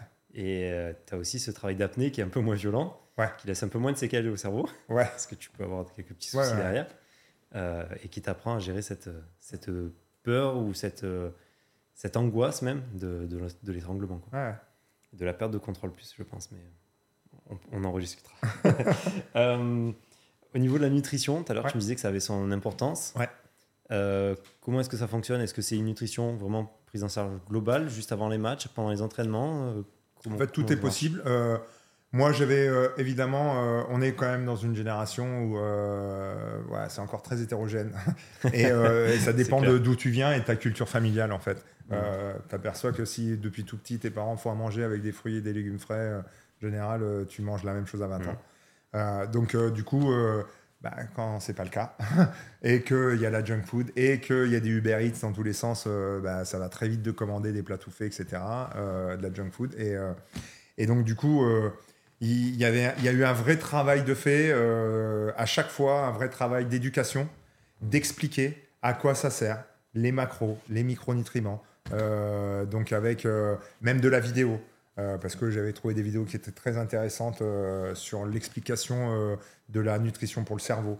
Et, et donc, du coup, je leur ai expliqué, je leur ai expliqué, je l'ai conseillé. Euh, moi, j'ai une approche où je suis. j'ai fait une formation de nutrithérapeute. Et donc, on a une approche quand même qui est, je trouve, la, très intelligente. C'est-à-dire que on n'est pas dans l'extrême. La notion de plaisir fait partie de la vie. Et donc, du coup, euh, c'est pas d'être, euh, d'avoir des œillères, il faut juste manger des brocolis parce qu'on sait que c'est bon. euh, non. Euh, le, le- le formateur que j'avais eu, qui était un médecin, disait vaut mieux. Alors, je sais, je veux dire ça, ça va être à chaque fois. Faut, faut presque pas le prendre Non, au pied de la lettre, mais c'est c'est vaut mieux manger un burger avec tes potes que de manger du quinoa tout seul à déprimer dans ta chambre. C'est clair. Parce que la notion de plaisir, la notion d'être bien dans sa peau, aussi en, termes de, tu vois, de mindset, c'est hyper important. Maintenant, on peut conjuguer les deux et il y a des moments, il y a des choses, euh, il y a presque, il y a des moments, il y a des choses à pas faire. Et à d'autres, tu peux te dire, ok, un du plaisir. Ouais, enfin, du plaisir. C'est pas le mot forcément. Moi, je vois par exemple, perso, euh, je fais encore du sport à haute, à, à haute intensité euh, et j'essaye de performer encore. Euh, mes aliments euh, santé, c'est mes aliments plaisir Hmm. à 98%. Donc ça a changé complètement ma vie depuis 10 ans. C'est-à-dire que j'adore manger certaines choses et je sais que c'est des choses qui sont bonnes pour la santé. Donc euh, j'ai- il n'y a plus d'efforts, il n'y a plus de, Ouais. tu sais, il y a plus de, de- d'attente d'avoir quelque chose, d'être dans la frustration. Ça n'existe plus. Hmm. Ça c'est génial hein, parce que du Donc, coup, tu es pas dans l'attente du samedi soir, ton petit Ouais, tu veux vas- faire ton cheat. Et en général, t'a- t'a- t'a- t'attends, t'attends, et, et quand tu t'arrives, tu, t'exploses total, et en fait, bon, enfin, ça compl- ça plus de sens, quoi, tu vois. Ouais. Et, euh, et donc, du coup, pour revenir à eux, donc c'était d'avoir une semaine qui soit à peu près équilibrée. Donc, euh, j'ai expliqué les grands principes. J'ai expliqué euh, vraiment euh, de, de- de- donc les rôles des macros, des micros, de, de ce qui était plutôt conseillé pour avoir un bon sommeil, Hmm. euh, de pouvoir euh, à des moments se faire évidemment plaisir. Et euh, veille de match, jour de match, évidemment qu'il y a des choses. Alors, ça a été très amusant parce que, bon, il y avait des choses, je leur ai dit, de, voilà, de, on évite. Mais parce que ça dépendait l'heure du match aussi. Ouais. Oui, éviter Et il y a des moments- et il y a des moments, tu sais, on est quand même régi par une chronobiologie euh, Mm. euh, avec euh, des neurotransmetteurs qui, euh, à des moments dans la journée, sont présents. Euh, et je pense euh, justement à la mélatonine. Et on a quand même trois pics dans les 24 heures. Donc il y a le plus prégnant de- de- de- du début de la nuit pour dormir, évidemment. Du 23h, 3-4 heures du matin, tu as ton pic. Mais tu en as un vers 5-7 heures et tu en as un en, dé- en dé- en- en début d'après-midi. Hmm. Et euh, si tu te manges un plat euh, en plus de féculents, sans légumes, sans rien, euh, trop cuit, et qui est comme ça, et- bah, mais tu, tu pionces au bout de 10 minutes. Quoi. Donc si tu dois jouer, c'est mort, hein, c'est fini. Donc, et là où c'était amusant, c'est qu'intuitivement, parce que je l'ai remarqué là-dessus, c'est que la majorité des joueurs, euh, le jour de match, mangeaient très peu, euh, en, Hmm. en tout cas, selon l'heure hein, du, du match. Si le match était à 21h, évidemment, ils mangent à, 10 à midi, mais si le match était à 17h, euh, c'est pas des joueurs qui faisaient un repas à 13h. Ok. En revanche, collation, oui, mais ils faisaient pas un repas. Donc, pareil, Et, et ça, intuitivement, sans que. Ouais. Tu vois, parce qu'ils avaient besoin de se sentir légers. Et en fait, tu regardes depuis la nuit des temps, les philosophes, euh, ils marchaient et ils Mm. marchaient le ventre vide euh, pour réfléchir, pour avoir l'esprit, euh, tu vois, très clair. Ouais. Et ben, en fait, la même chose. C'est quand tu manges, l'énergie, elle vient ici pour digérer, quoi. Et justement, tiens, ça me fait penser, je re- rebondis à quelque chose un peu hors sujet, au niveau un peu de la posture. Ouais. Parce que j'avais lu pas mal d'études qui te disaient qu'en fait, quand tu marches, ton cerveau est encore plus activé. Ouais. Pourquoi les gamers euh, sont pas sur des tapis de marche quand ils jouent? Euh, ouais, ça, j'ai jamais réfléchi à ça. Euh, je, je, alors, ouais, réfléchir. Est-ce que c'est réfléchir euh, pour aller trouver des solutions euh, ou c'est juste répéter, euh, tu vois, Très bonne et- question, que l'arborescence elle est, elle est quand même Ouais. très quand même fermée et qu'ils savent que c'est de toute façon c'est et se déplacer et tirer et euh, regarder juste ses partenaires où ils sont euh, et écouter et c'est pas forcément d'aller de- de- de trouver des concepts. Tu vois, il y a Mhm. peut-être une, une, nuance de, de, de Je- je- réflexion. Je, regarderai. Je te, je te dirai si j'arrive à trouver des infos. je dis ça comme ça, hein, tu vois, ouais. mais euh, je sais Ouais. pas si c'est ça qui pourrait faire la différence, mais euh, ouais, je, trouve, enfin, je sais pas si c'est pertinent là sur une, une situation comme ça de marcher en même temps. euh, bon, ouais, ça me paraît un peu. euh, Si un jour tu essaies, tu me dis et je vais essayer de trouver des infos. que je dirai. sais pas si ça, si ça aiderait. T'as as une Ouais. dépense, tu auras une dépense avec les gens, mais et, et en même temps, faut que tu, quoi- tu sois concentré. Parce que tu vois, c'est comme, c'est comme. euh, je faisais le parallèle, et ça, alors c'est bien parce que tu vois, ça ouvre des, ça ouvre des, des réflexions, Mhm. hein, ces questions. C'est, euh, t'as une personne, euh, et j'en discutais encore hier soir avec, euh, avec une amie sur le fait que tu restes euh, 8 heures par jour devant ton écran, tu es une petite secrétaire, petite, t'es une secrétaire, pardon, t'es une secrétaire, et tu fais ton travail euh, administratif ou peu importe devant ton écran. Finalement, tu te retrouves avec le même temps devant un écran, le même temps en position assise, sauf que t'es pas dans la même Mais, intensité. mais du pas, la de- voilà, pas la même demande. Ça n'a rien à voir Hmm. rien à voir. Et donc, tu vois, là, là, le sujet, ça serait peut-être de savoir est-ce que véritablement euh, tu marches pour aller pour être dans la réflexion et que ça te met en position méta et que tu réfléchis, ou alors tu es là dans tu de l'exécutif, quoi. Ouais, tu. C'est pas la même chose. Ok. Ouais, c'est c'est une bonne réflexion. Je sais pas, hein, c'est point d'interrogation aussi. Ouais, hein, ouais, j'ai pas de- carrément. Il y a peut-être des personnes qui vont écouter qui sauront Mais- plus, mais De toute façon, tu le vois quand toute personne, si on, on prend un petit peu de recul, quand on se met à être très concentré, on bouge plus. Donc c'est peut-être qu'il y, a- il y a un lien et que Ouais. c'est peut-être bien pour Ouais. la basse intensité, Ouais. mais pour la très haute intensité Absolument. cognitive, peut-être pas. absolument. Ok. Comment est-ce que ces mecs-là arrivent à traiter autant d'informations euh, Bah, L'entraînement, déjà, ça c'est sûr, l'entraînement. Ouais. Euh, Parce qu'il y a de l'auditif entre la communication d'équipe, Ouais. les bruits du jeu, Ouais. Euh, la stratégie à mettre en place, donc une notion de temps, euh, la qualité mécanique d'exécution des mouvements qu'ils font. Alors ça, là où, là sur ça, c'est vrai, on peut disséquer chaque partie. Euh, sur, la dernière, sur la mécanique, Ouais. euh, alors il y a des jeux qui, qui demandent plus de mécanique que d'autres, Mhm. euh, mais c'est des choses quand ils arrivent chez Vitality, Oui, ils maîtrisent. ils sont déjà au top de leur niveau. En ouais. revanche, évidemment, ça s'entretient. Ouais. Mbappé fait toujours, je prends toujours cet exemple parce que c'est le plus connu aujourd'hui des sportifs, mais il fait toujours des passes à 10 mètres. hein. Mm. Il fait ses gammes à l'échauffement, tac tac, il répète, il touche le ballon, il veut sentir ce, ce cuir. Au volleyball, c'était hyper important. C'est-à-dire que même les plus grands joueurs mondiaux, quand ils reprennent la saison, ils, ils sentent qu'ils n'ont plus le même toucher. Mm. Ils ont besoin de retoucher le ballon, retoucher le ballon, le sentir sur la peau. Il y a, il y a une vraie phase kinesthésique qui est Mm. hyper importante. Et, et, et- mais euh, tu vas plus avoir des gaps de développement. Et là, quand tu arrives à nous à donc 18, 19, 20 ans, même là, on a un joueur qui est, qui est sur une autre planète euh, et qui est champion du monde avec euh, Rocket League, et qui a intégré Vitality il y a quelques mois, qui n'a pas perdu une seule compétition depuis qu'il est arrivé. Ils sont champions du monde depuis deux semaines, deux, trois semaines. Et euh, il a 16 ans et demi, 17 ans. Et, et il fait la même chose que les autres, sauf qu'il fait 10 fois plus vite. Et le mec, il est voilà, il a une mécanique incroyable. Euh, donc, euh, quand on arrive là, T'as plus forcément de, de, plus beaucoup de, de marge Mhm. d'être encore vraiment. Mais en revanche, il faut l'entretenir. Ouais. Il faut l'entretenir pour toujours être agile, etc. Donc euh, sur la partie sur la partie mécanique, voilà ce que je pense. Euh, et les autres parties, tu m'as, tu m'as. Alors il y avait euh, la prise de décision, l'écoute, Ouais. parce que tu es obligé d'écouter plusieurs, Ouais. plusieurs choses en même temps. Et Ça, ça et la tout ça, ça s'entraîne. Tout ça, tout ça, on peut les, on peut les. euh, tu vois, il y avait eu le Covid, donc ils avaient plus, ils avaient plus à leur manquer, mais ils avaient plus Mhm. cette, ce public autour, de sentir parce que ça amène une adrénaline, Parce que j'imagine qu'ils l'entendre le public aussi. Ouais, ouais, ouais. Même s'il y a les casques, Tu l'entends quand même. et puis même si tu ne l'entendais pas, quand tu vois que ça, bouge, ça, ça crée chez toi comme du bruit. Bien sûr. Tu vois, il y a un fond. euh, et euh, Enfin, dans un stade, tu peux mettre les bouchons d'oreilles que tu veux, ça vibre. ça vibre. ça crie. Alors déjà, ça vibre euh, le physiquement, le stade il Voilà. bouge, mais, euh, mais ton, ton cerveau il analyse Bien sûr. que ce qui bouge, ça fait du bruit.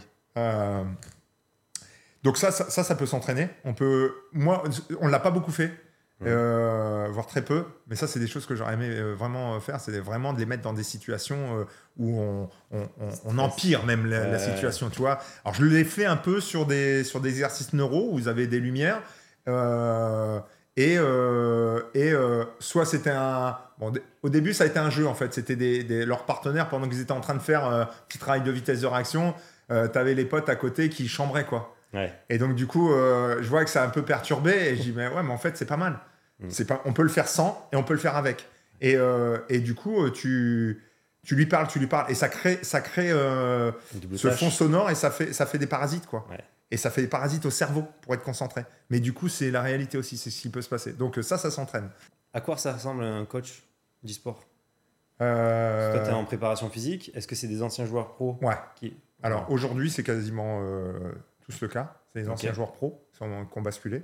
C'est les premiers joueurs pro Ouais, qui basculent coach euh, pour la majeure partie. Euh, je je vois pas encore maintenant euh, des joueurs qui arrivent et qui n'ont pas été joueurs pro ou qui ont- Ok. ouais, c'est compliqué parce que ouais, c'est pas impossible hein, puisque ça arrivé mais même dans tous les sports tu regardes c'est des exceptions des joueurs qui n'ont pas du tout été professionnels euh, même si c'est pas forcément au plus haut niveau Euh, on prend l'entraîneur de l'équipe de France de football Didier Deschamps. Euh, féminine euh, Ah, euh, parce que Deschamps évidemment il a tout gagné Attends, je l'ai dans mon cahier juste à ouais, côté. ouais, je je- crois. ah je l'avais je l'ai sur le bout de la langue Renard. pardon Hervé Renard Renard, ouais. Hervé Renard qui a, qui a- qui a pas une carrière internationale, mais qui a été joueur professionnel, euh, et donc du coup qui sait de quoi il parle quand même. Oui, c'est des gens qui ont connu la compétition. c'est quand même connu, euh, voilà, et ils savent de, de quoi ils parlent.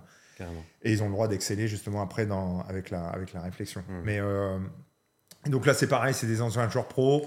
Euh, pour les plus grosses équipes, c'est des anciens joueurs. Enfin là, tu vois, on prend en CSGO, c'est c'est- c'est un, un- un coach étranger qui a été recruté, qui a déjà gagné les plus gros titres. Donc, tu vois, euh, ouais, ils ont de l'expérience, ils ont. C'est des anciens joueurs pro, ouais. Ouais. Et pour s'entraîner en, en intégré, si on peut dire, Hmm. comment est-ce que ça se passe? Est-ce qu'il y a des logiciels finalement qui reproduisent certaines séquences de jeu? Comme on pourrait isoler euh, un système d'attaque-défense Ouais. dans un sport co? Est-ce qu'il y a ce système-là ou est-ce que c'est juste reproduire des matchs et bonne chance quoi pour retrouver les bonnes situations? Ah, là, tu ouvres une porte qui est intéressante parce que, parce que moi, quand je suis arrivé, quand je suis arrivé, évidemment que, tu vois, euh, que ça soit dissocié, associé, intégré, euh, j'avais déjà vécu toutes ces choses-là. Et, euh, et j'arrive et je réfléchis un peu, je regarde sur certains jeux, sur un jeu proprement dit même, et je me dis, mais là, on peut faire. On peut faire, on peut se mettre en situation comme de match. Vous mettez l'un contre l'autre et euh, on peut euh, se donner des thématiques pour bosser un secteur. Et en fait, euh, c'était pas du tout, euh, c'était pas Ouais. du tout dans les mœurs. Donc non, non, on fait pas. Je t'en parle, c'était intéressé parce que hier, j'étais au téléphone avec un de mes meilleurs amis.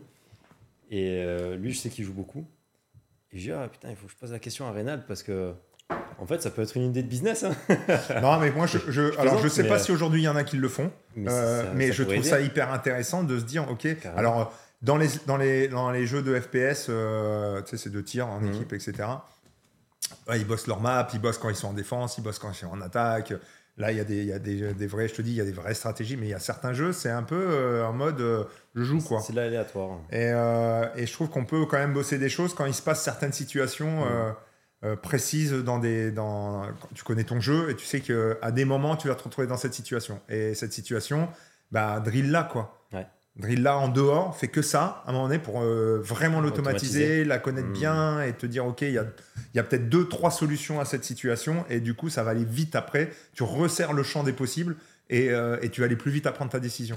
Et. euh, et alors, ça a peut-être évolué en 4 ans, tu vois, mais il y a certains jeux, j'ai vu que c'était c'était un peu. Mais Ouais. bon, voilà. Donc, ça, c'est pour moi, c'est des choses qui sont, qui sont vraiment en- envisageables. Mais euh, après, il y a peut-être des jeux qui le font déjà. Tu vois, je, je suis pas un maître. Je euh, Oui, oui, très bien sûr. honnêtement, je Non, suis pas un maître des jeux euh, comme ça. euh, pour savoir. Je sais qu'il y, a des- y a des logiciels, en tout cas, euh, où ils s'échauffent, les joueurs. Ouais. Tu vois, par exemple, de tir. Mhm. euh, sur les de FPS où ils ont des, des maps et tout, et ben en fait ils ont des, des petits trainings, ils se mettent sur certains logiciels juste avant et ils entraînent déjà leur, leur dextérité, aller shooter, tac tac tac. Qui c'est pas du tout une, une map avec des bâtiments, Ah ouais. mais c'est un truc très genre 2-3 cibles, euh, pam pam pam pam pam, tu vois, ils s'échauffent ouais. aussi. Donc euh, J'ai vu un logiciel qui m'a impressionné. Euh, alors, je ne connais pas le nom du logiciel, je suis désolé, mais tu as plein de cibles qui apparaissent, mais je vais te dire des centaines par seconde, Ouais. avec des, des patterns complètement aléatoires, et Ouais. les mecs arrivent à cliquer au centre de chaque cercle à cette Ah bah ouais, c'est- Et je voyais dis- ça, je me suis dit, mais vraiment, c'est impressionnant. Et puis, bien sûr, c'est pas une chenille. C'est des fois, tu as une petite chenille, et puis d'un coup, ça part de l'autre côté. Exactement ça, bah, ça fait partie de cela. Les enfants marchent. Et, et tu vois ça, tu te dis, mais. Mais ils le connaissent, ils répètent, ils répètent tellement. Ouais, ouais. Ouais, je l'ai Ah vu ouais, aussi celui-ci. C'est dingue. Hein. Ouais, c'est dingue. Un- Mais euh, quand tu vois les deux mains qui font évidemment euh, deux choses différentes, c'est euh, ouais. C'est. Moi, je sais que j'ai, donc du coup eu cette, cette chance, mais tu vois, tu es juste à côté quand ils sont en pleine compétition. Et... Ouais, ouais, c'est, ça, ça- il fait chaud dans la salle. Ouais. Il fait très chaud parce qu'ils sont cinq, il y a le coach, etc. Ça dégage une chaleur de dingue. Plus Ça parle fort. Ça, ça, c'est, c'est, la même. euh, Tu vois, c'est encore, le, le- le- encore un code qui est comme le sport tradi, c'est que c'est la même, la même adrénaline. En fait, euh, on est, on est shooté à l'endorphine. Il y a un moment donné, euh, tu sais, tu, Mm. tu gagnes. C'est, et, et du coup, il y a une passion qui se prend pour. euh, et, et là où. Alors, je fais une, une petite parenthèse, tu vois, sur, le, sur un cliché. Ça fait longtemps que je l'ai pas entendu, mais je me rappelle bien avant que je sois dans ce milieu-là, je l'entendais souvent. oui, les, les jeux de guerre, les jeux pour tuer, ça rend violent. Euh, ouais, c'était des, toutes des nounours. Tous des gens hyper gentils, euh, pas du tout un gramme de violence. euh, et pourtant, euh, dans le jeu, ils tuaient des gens, quoi. Mais c'était. Tu vois bien que ce qui les intéresse, c'est pas de tuer, c'est de toucher. Enfin, c'est Ouais. de toucher, c'est de C'est la réussir le performance point. derrière. C'est de réussir le point. C'est Ouais. euh, ok, le mec il tombe, mais ça c'est le côté euh, visuel qu'on a tous et qui est, qui est sympa. Enfin, tu vois, qui, qui donne de la Mmh. réalité. Mais finalement, c'est la performance d'aller toucher au pixel près, de, de se recacher, de machin, tu vois. Ouais, On est loin des, des clichés violents, effectivement. ouais, ouais, ouais, vraiment. Je rebondis sur la neuro, je reviens sur les réflexes archaïques, parce qu'on n'en a, pas- on Non. en a pas trop parlé. Ouais. Est-ce que tu bosses avec ça? Euh, je me suis euh, un peu formé. Mhm. Euh, j'ai fait deux, trois choses avec des joueurs où j'ai vu qu'il y avait des, des problèmes. Joueurs ou amateurs, ou tu vois, pas Mhm. forcément gamers professionnels. Et, euh, mais pas trop, parce que en fait, euh, moi, je suis, j'ai un gros défaut qui est une grosse qualité, ou inversement, c'est que je suis curieux de tout. Mhm. Et donc, du coup, euh, je suis allé me former en préférence motrice, un peu au réflexe archaïque, un peu à énormément de choses. Et c'est qu'en fait, après que tu as que 24 heures, tu as une vie aussi. Et en fait, tu peux pas tout faire. Enfin, moi, je sais que je peux pas tout faire. Rodolphe Boucher a une formule que j'adore. Il m'avait dit ça au téléphone. Euh, il se décrit comme un, un entraîneur-chercheur. Ouais. En fait, tu vas se former partout, sur tout. Mais il te dit, je suis pas expert. Donc, si j'ai besoin d'un expert, je l'amène Ouais, à un expert parce que j'ai Ouais. pas le temps de me former aussi Ouais. bien que ce que je voudrais. Ouais. Tu as un peu la même problématique Ben, que ouais, j'ai acheté l'ouvrage, euh, j'ai la Bible, euh, le truc qui fait euh, 550 pages. euh, je dis, ok, le jour où j'aurai le temps, je le lirai. mais bon, je, je l'ai feuilleté un peu. Et je fais, ok, c'est un vrai monde, il faut vraiment y aller, il faut comprendre. Enfin, c'est- il y y a la compréhension, mais surtout qu'après, il faut, faut se plonger, faire que, faut faire ça beaucoup, tu vois, pour bien maîtriser. Même si j'ai. Je, de loin, je me dis, ok, tu reviens souvent un peu sur les mêmes où il y a des problématiques, mais, euh, mais finalement, tu peux tous euh, avoir des problèmes partout aussi. Et, euh, et, et, euh, non, j'ai pas trop mis le nez dedans plus que ça. Tu vois, sauf si je voyais qu'il y avait quelque chose vraiment qui n'était pas intégré, je suis allé fouiller un peu. Mais sinon, je, tu vois, c'est pas mon axe de, c'est pas mon approche Ouais, ouais. première en tout cas. Super. Là, je me, là, moi, je suis vraiment sur le côté, même si tout est lié. hein. Évidemment qu'à un moment donné, s'il y a un truc qui fonctionne pas, il faut aller chercher. Et peut-être que ça pourrait être une des solutions. Mais euh, là, moi, c'est vraiment sur. euh, J'ai un peu décliné mes, mes, mes axes. euh, c'est tout ce qui était partie coordination motrice, précision, rythmicité. Ça, c'est une grosse partie. Où là-dessus, je Tout ce qui est cervelé. tout ce qui est cervelé. Ouais. Tout ce qui est vitesse de réaction, fréquence gestuelle. Mais ça des vases communicants, hein, on parle de rythmicité, fréquence gestuelle, tu vois, ça peut se, se- se- avoir des interdépendances. Euh, L'inhibition, euh, la double tâche et euh, tout ce qui va être raisonnement cognitif et mémorisation. Donc moi, je, je- voilà, je suis, c'est ce qui me, aujourd'hui, ce qui me drive le plus, le plus vite en- au premier degré avec, dans ma pratique, dans Ouais. ce que je fais. Je donne des cours individuels justement à des gens. J'ai eu, je sors un tout petit peu du sport, mais euh, j'ai un, un ostéopathe qui a, j'ai pas son âge exact, mais je vais dire autour de 65 ans, qui a fait un, un AVC post-Covid, qui continue à exercer, mais à la retraite, mais toujours un peu parce qu'il y a une patientèle qui veut vraiment euh, que ce soit lui, donc il en garde encore quelques-uns. Euh, il a perdu un peu. alors moi, son langage, je le connaissais pas avant, donc il parle plutôt lentement, mais il parle. Il n'y a pas trop de problème, tu vois. Il n'est pas arrêté sur les mots, parce qu'on sait que ça peut toucher aussi Mm. euh, euh, l'élocution. Il a, une main qui est euh, moins, agile que l'autre, donc euh, dans l'appréhension. euh, il arrive à la contrôler, mais quand même moins que l'autre, tu vois. Et, il a moins de kinesthésique aussi. Et, il a essayé plein de choses. Il a été voir des neuros, enfin neuro, il, a passé énormément de- de- d'examens, etc. Et, je rencontre sa fille à un séminaire et elle me dit ah ouais c'est passionnant ce que tu fais. Donc j'explique un peu, je fais des choses comme ça. J'ai dit c'est un peu, euh, c'est pas empirique mais j'ai pas de data. Mm. Donc tu vois, je sais que ça, ces familles-là ça va solliciter le cerveau, mais j'ai pas de vraiment de mesures précises, pas aujourd'hui. Même si euh, parce qu'il y a des choses qui coûtent un peu cher que je voudrais avoir, donc ça ça pourrait arriver dans un temps moyen, euh, mais euh, pour l'instant, j'ai pas. Et il me dit, bah, je te l'envoie quand même. Et donc, il habite Paris, donc il est venu. On a fait une séance de 45 minutes ensemble. Et le lendemain, il m'envoie un message. Je ne veux pas dire que j'ai eu les larmes aux yeux, mais il m'envoie un message. Il me dit, euh, Oh, mes douleurs ont diminué, etc. Alors, je pensais pas du tout que ça allait jouer sur euh, ce côté un peu anti-inflammatoire. Je sais pas si c'est ça qui a fait que, ou s'il y a un côté un peu euh, placebo. On le euh, prend quand même. et il a pris, et du coup, je l'ai euh, là, euh, il m'a dit pendant trois mois, c'est une fois par semaine avec toi.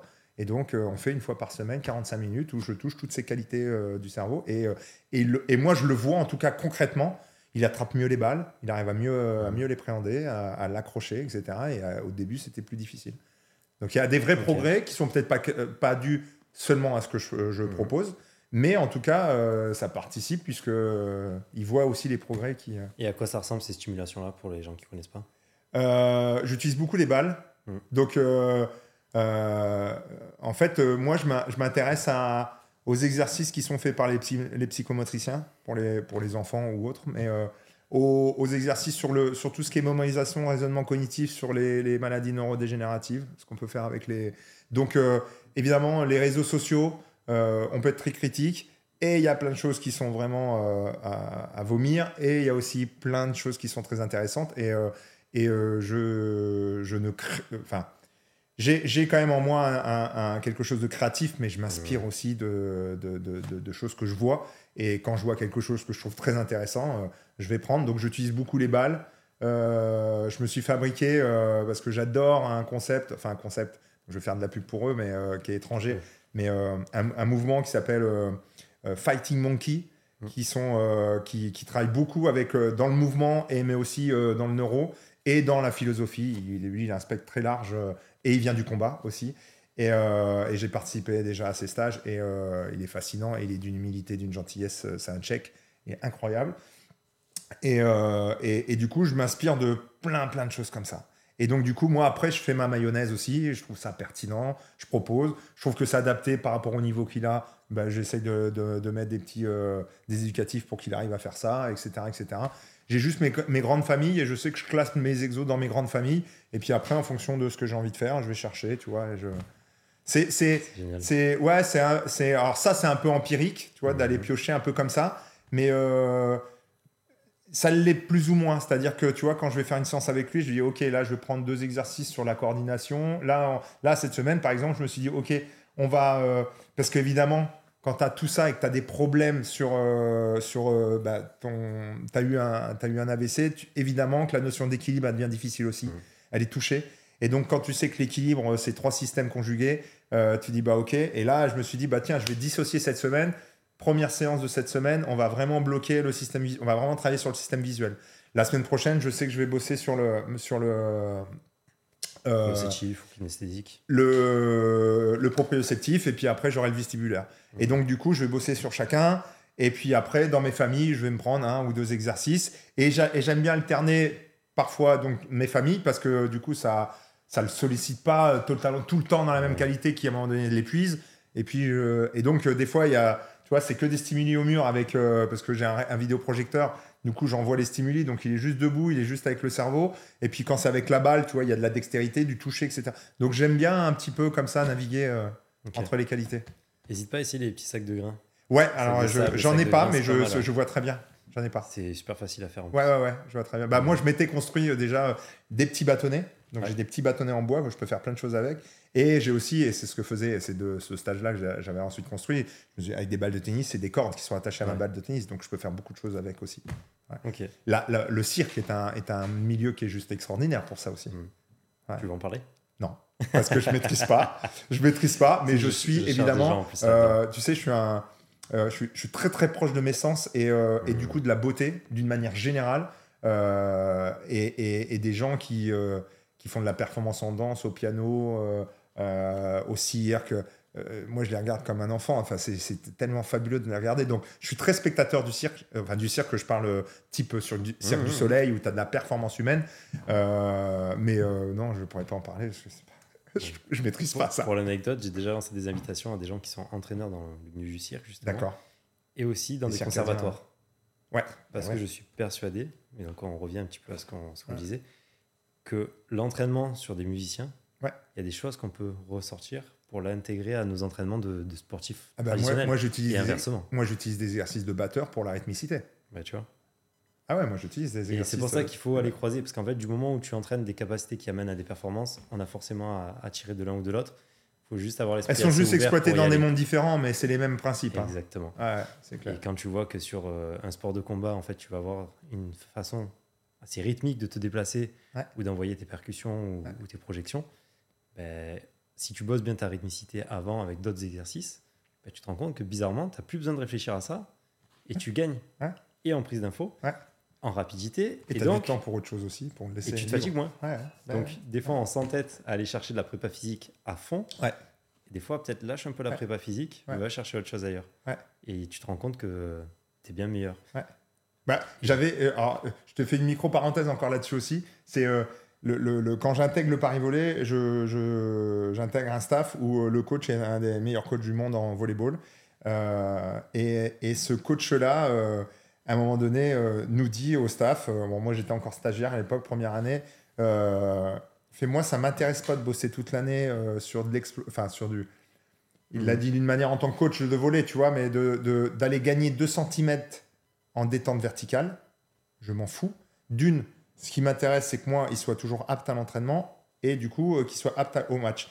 Du coup, quand tu vas flirter avec la ligne rouge, tu sais que ça peut basculer, Mhm. tu vois.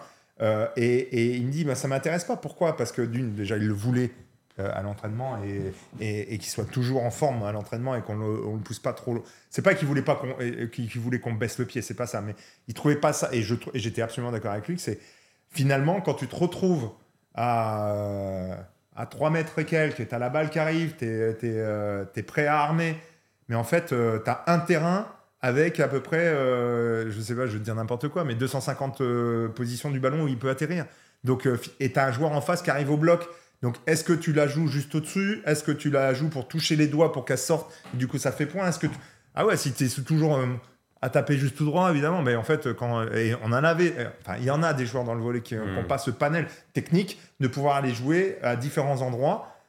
Mais du coup, c'est plus les 10 cm qui font la différence. C'est ton œil de savoir où est-ce qu'il faut aller jouer, qu'est-ce qui va être le plus pertinent, à quel moment tu déclenches ton bras, etc. Donc, euh, et je reviens à ce que tu dis. Tu dis la préparation, elle est évidente qu'il faut en avoir, mais, euh, mais il faut être intelligent de savoir euh, qu'est-ce qui est le plus important Hmm. euh, à aller chercher.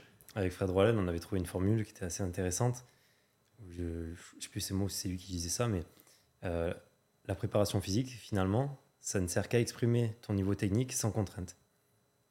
Et on en revient un peu à ça. Ouais. Alors, du moment où tu arrives à sauter à 3 mètres, à taper une balle, c'est pas ta prépa physique qui va faire la différence. C'est ta façon de visualiser, de prendre les informations sur les autres joueurs et comment est-ce que je vais taper ma balle. Ouais. On revient sur du technique Ouais. et de la prise de décision. Absolument. Donc, à un certain niveau, est-ce que la prépa physique fait plus de différence que travailler sur la prise de décision Le Mais je pense que elle- est ouvert. Je- euh, là, toi, tu as, l'occasion justement, euh, parce que moi j'avoue, euh, depuis 4 ans, un peu parachuté dans le monde du gaming, moins dans le sport tradi, euh, tu as l'occasion d'être en confrontation du coup avec des gens qui sont euh, sur le terrain aussi. Est-ce que. C'est moi qui passe, question- qui, qui pose des questions. Attends. Non, mais est-ce que tu as vu si est-ce que tu as vu évoluer? Est-ce que tu as vu évoluer euh, évoluer euh, c'est, c'est, c'est, les personnes qui sont dans des, on va dire, dans des clubs quand même. euh, Alors, c'est toujours le même problème. Quand tu te formes à quelque chose, c'est comme si j'achète une voiture rouge, purée, il y a beaucoup de voitures rouges. ah ouais. Donc, quand tu te formes sur euh, la neuro, la prise de décision, etc., et que tu commences à y réfléchir, tu vas forcément discuter un peu plus avec les gens autour de toi et tous vont te dire Ah oui, c'est vrai que. Donc, j'ai l'impression. Mais toi, tu reçois des gens qui ont des profils différents. Ouais. Du coup. Ouais, bah, Est-ce que tu vois que ça évolue Est-ce que tu vois que du Les coup ils sont ouverts, Tu vois, par exemple, sous- ouverts à le prépa physique actuel aujourd'hui hum, Est-ce qu'il est ouvert à tous ces pour moi, de plus en ou plus. est-ce qu'il est très fort? Carrément. Est-ce qu'il est très vitesse? Est-ce qu'il est, tu vois? Alors, alors, je ne veux pas trop dire de bêtises, c'est un avis perso, hein, c'est pas basé sur des stats ou quoi. Ça dépend vraiment des sports et de la culture. Il y a des sports qui sont un peu plus en avance et qui donc sont beaucoup plus ouverts à ça. Mmh. Et d'autres où la culture est tellement forte que quand tu vas en parler, on va te regarder là, genre vas-y, rentre dans ta hutte Ouais, et, laisse-moi tranquille. Moi, je fais ça, ça marche depuis 30 ans, euh, lâche-moi. Ok, ça existe encore ça. Par contre, quand tu discutes avec les sportifs eux-mêmes, Ouais. moi j'ai des sportifs en prépa, Ouais. euh, direct maintenant je leur parle de neuro. Je dis voilà, on va mettre ça, ça, ça, ça, ça potentiellement en place. Est-ce que tu es ouvert ou pas? Et personne ne m'a jamais dit non. Bah. Et quand tu discutes avec eux, tu leur expliques ben, ce dont on vient de parler, ils te disent ouais, effectivement, euh, tu vois, j'ai un mec en kayak, il pagaie vite. Le problème qu'il a quand il est dans son kayak en eau vive, c'est de sentir son courant et de savoir s'il met un coup de pagaie à droite, à gauche ou s'il bloque. Quoi. Ouais. Et relancer, il n'y a pas de problème énergétiquement, il y a ce qu'il faut, il y a largement ce qu'il faut. Ouais. Par contre, on va bosser sur d'autres choses. Ouais. Et donc, tu as l'aspect technique qui rentre en compte, mais aussi, si la neuro peut t'aider un petit peu sur quelques pourcents, c'est toujours compliqué de savoir, mais moi, ça m'intéresse. Bien sûr. Donc, euh, C'est- point d'interrogation. Et, et- et- et normalement, de toute façon, c'est aujourd'hui, c'est- la qualité que doit avoir. Enfin, moi, déjà, je, je trouvais que la qualité à l'époque, quand je suis sorti, euh, je rentrais dans ce milieu, euh, enfin, en tant que dans le milieu du sport, mais après vraiment de la préparation physique dans le haut niveau, c'est cette réflexion qu'on doit avoir sur euh, véritablement en amont, de, de- et évidemment de notre sportif, mais du sport en général. Qu'est-ce qui va être le plus intéressant Et c'est ce que j'ai fait quand je suis arrivé dans le gaming aussi, quoi, tu vois. Hmm. C'est qu'est-ce qu'est-ce qui fait que comment on peut aller gratter, mais qu'est-ce qui est le plus intéressant et le plus pertinent pour eux? Euh, et, euh, et, et, et j'en reviens, tu me parlais de posture tout à l'heure, et euh, c'est la vraie réflexion que j'avais eue avec Florian, c'est de se dire, ok, alors je, je- peut-être que je, je redis ce que j'ai dit tout à l'heure, mais c'est s'ils sont performants dans une telle position, on ne change pas cette position. Parce que potentiellement, tu peux peut-être améliorer, mais potentiellement, tu peux aussi complètement dégrader. Et en plus, et en plus comme dans tout milieu, tu vois, moi, pilote de chasse, polytechnicien, sportif de haut niveau, gamer professionnel, euh, quand il y a un truc qui se passe mal, 9 fois sur 10, c'est de la faute du prépa. Mm. Vois, moi, je l'ai vécu. Hein. C'est de la clair. faute du prépa. Ouais, mais là, il est blessé, donc c'est de ta faute. Le siège éjectable, on appelle ça. Euh, ouais, mais non. Et, euh, et donc, du coup, maintenant, je mettrai, un, je mettrai quand même une, une petite astérix à, à- à ce que je dis sur le fait de ne pas toucher une position. S'il a 12 ans, on va faire, on va faire en sorte qu'il change sa position. S'il a 18 ans, qu'il est au haut niveau, on n'y touche plus. Mhm. En tout cas, ça, c'est ma, ma, ma légion. Tu vois, je, Je suis d'accord. voilà. euh, Est-ce je, la- je la change quand, quand il y a la- quand il n'est pas au top niveau et qu'on voit que Mm. s'il peut en avoir une qui est quand même meilleure et qui va lui empêcher quand même de développer des pathos, on va le faire. Ouais, parce que finalement, peut-être que le déséquilibre du sportif, c'est ça qui fait sa force. Eh oui, Donc c'est Ouais. difficile à, à bouger. En tout cas, c'est Ouais. des décisions des fois qui sont compliquées à prendre. qui sont compliqués. Entièrement d'accord. Est-ce qu'il y a des choses que tu veux aborder qu'on aurait peut-être oubliées, soit sur le sport tradi, soit sur euh, l'e-sport? Euh, bah, alors juste une chose, mais je vais faire un peu de pub. Je vais faire peux, un peu de pub. Euh, non, du coup, euh, je sors un livre sur la performance des gamers, donc Mm. sur tous ces facteurs environnementaux. Donc prépa physique, mais on a décliné déjà les trois piliers nutrition, prépa mentale, euh, tout ce qui est prévention, réhabilitation aussi.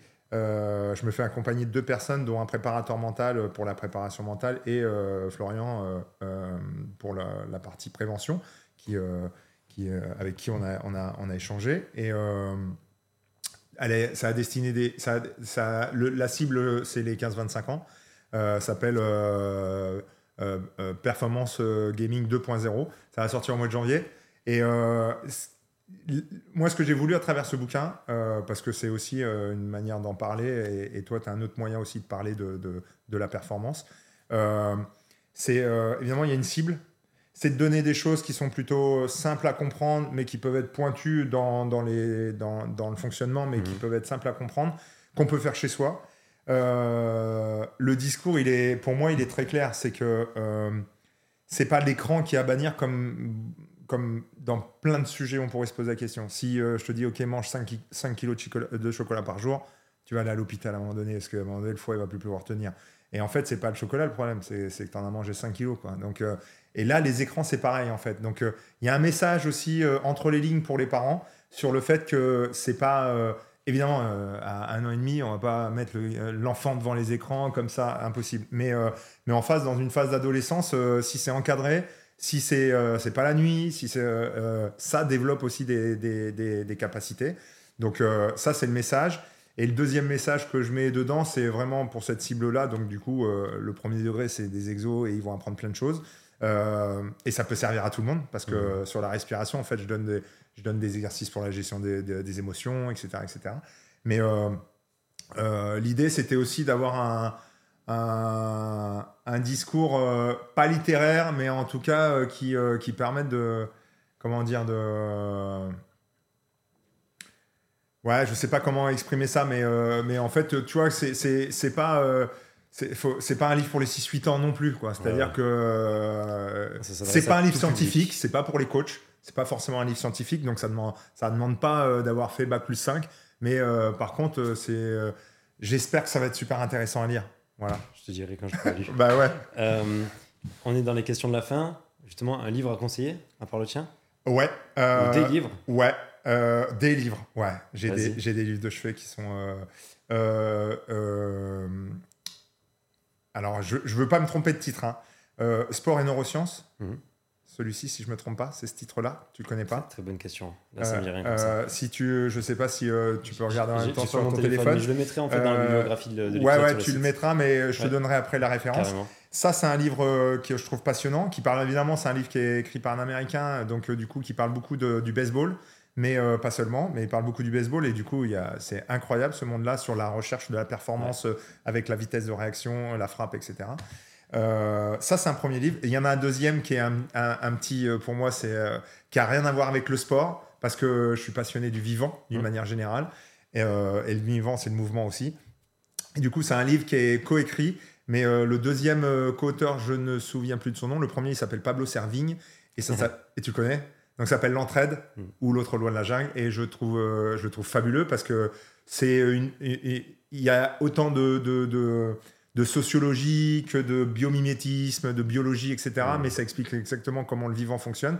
Et, euh, et, je trouve ça passionnant parce que nous sommes du vivant, nous sommes un animal euh, qui aussi a ces règles-là. Et, et, quand on parle euh, quand on parle de collaboration, de coopération, euh, c'est des choses qui sont, euh, qui sont dans notre ADN d'animal. Mmh. On est des communautaires, on a besoin de faire des choses ensemble. Et donc, du coup, je trouve que c'est ça, ça, en plus, ça, ça, fait émerger beaucoup de valeurs qui sont, je trouve, saines dans le monde d'aujourd'hui, qu'on devrait avoir, et que la partie un peu individualiste, c'est pas forcément celle qui va te faire aller le plus loin. Même si, en fonction du contexte, euh, il l'explique très bien dans le bouquin. Je finirai juste sur cet, cet exemple-là du bouquin où il explique que dans un milieu, euh, un environnement de confort, c'est chacun joue un peu sa peau et dans un milieu hostile, tout le monde se resserre les coudes quoi. Et la nature c'est pareil, les arbres c'est pareil, les... tout le monde. Donc du coup, euh, hmm. voilà, c'est je trouve, je le trouve passionnant. Pour ceux qui aiment pas lire, il a fait beaucoup d'interviews, de podcasts. Ouais, absolument. Pablo, il est très très intéressant. Ouais. C'est quelqu'un que j'adore aussi. C'est drôle que tu cites ben cet auteur-là. Bah, c'est les deux que. c'est les... En fait, je me. Là, je vais raconter un truc. C'est que, en fait, ce bouquin, je le lis et, et, je le relis. Et je le relis. Et je le relis. Et, et c'est. Et en fait, ça va faire 4 ans que je l'ai à côté de ma table de chevet. Et en fait, euh, et j'en ai d'autres des bouquins que j'ai achetés, que je lis pas, que je sais qu'ils sont bons aussi. Hein. Et, et, en fait, celui-ci, je suis tout le temps en boucle. Donc à un moment donné, il va falloir que j'arrête. Et là, je l'ai offert à deux personnes. Euh, que j'estime beaucoup et je leur ai offert le bouquin. Enfin, je dois leur offrir le bouquin, voilà. Mais euh, voilà. Tu me diras. Mais ouais. Euh, est-ce que tu as une formation pour les entraîneurs à, à conseiller, que ce soit sur l'e-sport ou le tradit hein? Ouais. bon, il y en a une qu'on a fait en commun qui est, et qui s'est de plus en plus perfectionnée. c'est la formation Labo RNP, la reprogrammation neuroposturale, qui, est, qui est très intéressante. Euh, qui brosse en tout cas euh, beaucoup de sujets, justement, on parle de réflexe archaïque, etc. Euh, donc ça, c'est bien pour avoir, une, pour avoir un, comme tu disais tout à l'heure, d'en savoir un peu sur plein de choses. C'est très intéressant, donc je le conseille évidemment. Je sur la formation, parce que c'est un de mes dada aujourd'hui, même si je peux pas en faire autant que j'aimerais, parce que j'ai une actualité qui est, qui est, très dense au niveau de mon travail aussi en parallèle, puisque je gère aussi des centres médicaux dans Paris, mmh. médicaux sportifs donc du coup ça demande aussi beaucoup de travail. Euh, c'est la formation Oxygen Advantage, euh, encadrée en France euh, par un instructeur qui est une personne, donc si un jour il écoute, il le sait, toute l'estime que j'ai pour lui, mais c'est un, un, être humain adorable et d'une empathie incroyable qui s'appelle Leonardo Pelagotti, qui est un expert, qui est le, l'instructeur maître instructeur ou instructeur d'instructeur Wim Hof en France. Et, et il a écrit deux ouvrages sur la respiration. Qui, donc, si vous avez le nom, vous pourrez retrouver les deux ouvrages qu'il a écrits. Je mettrai les références. Et il est donc du coup c'est le formateur en France pour cette formation-là, mmh. qui est une formation anglo-saxonne. Euh, et, du coup, c'est lui qui forme. Euh, et moi, j'ai été formé par cette personne-là. Et donc, euh, du coup, là, on, doit même d'ailleurs faire des choses ensemble à Paris. Il habite plus Paris, mais ouais, il est incroyable. Il est incroyable. C'est voilà. Et donc, du coup, ça, il est à suivre évidemment. Et, cette formation-là, Oxygène Advantage, pour ceux qui veulent aller dans la performance et d'utiliser ce levier de la respiration, qui pour moi, aujourd'hui, tu vois, il y a, y a j'insiste dessus, mais comme tu as dit tout à l'heure, évidemment, que quand on est dedans, on voit un peu sa paroisse. Mais, mais je trouve que les, les plus grands gaps possibles là aujourd'hui. Peut-être que demain il y en aura d'autres, mais euh, c'est euh, la respiration et le neuro. Où euh, mmh. je trouve qu'il y a un chemin très grand pour le sportif actuel professionnel. Ok. Ton plus grand échec en tant qu'entraîneur, ça a été quoi? Ce que tu as vécu, toi, comme ton plus gros échec Plus grand échec. Alors. Elle est dure, ça là. Ouais, ouais, elle est dure parce que on entend quoi par échec Ce que toi tu as vécu comme un échec que moi j'ai vécu comme un échec.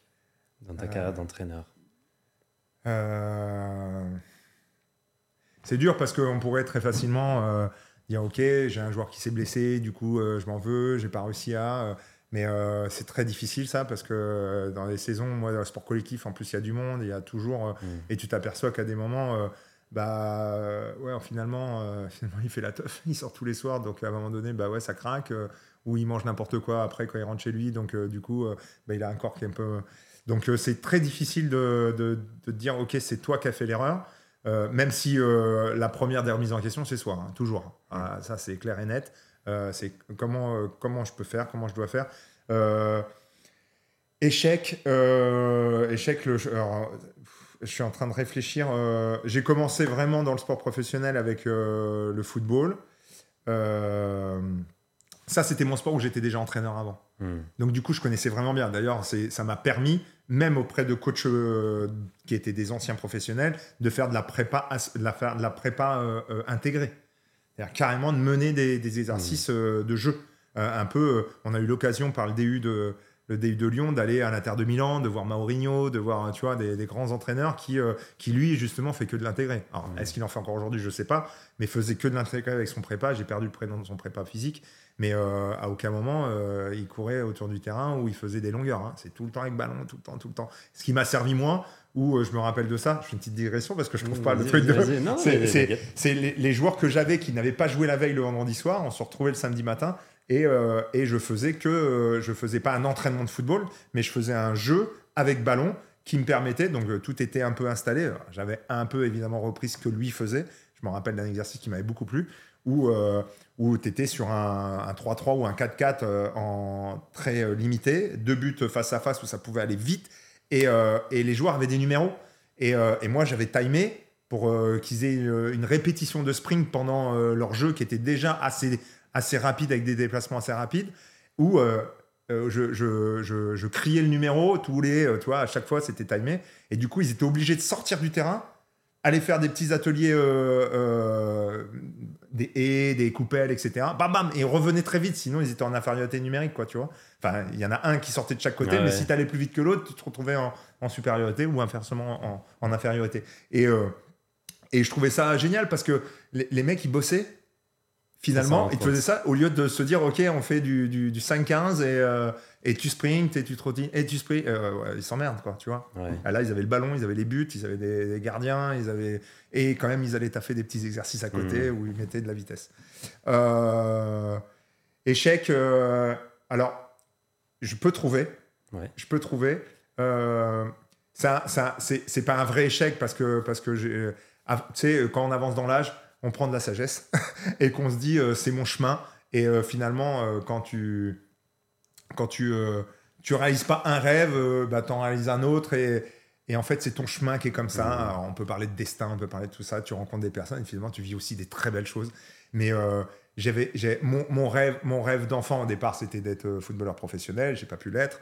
Euh, j'ai compris pourquoi après quand je suis devenu adulte et que j'ai commencé à comprendre comment le, le sport et le mental. Mhm. Donc moi je sais que c'est vraiment la sphère mentale à l'époque quand j'étais j'avais 15 ans qui, qui, a été, euh, qui a été problématique, euh, cette gestion du stress et toutes ces choses-là.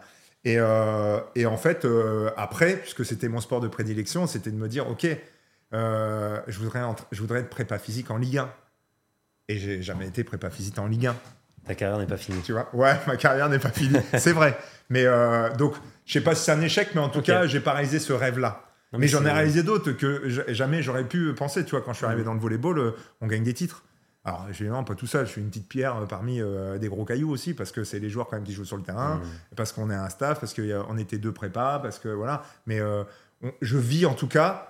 Je vis avec eux euh, dans la saison, on travaille ensemble et on est champion de France, on gagne une Coupe d'Europe.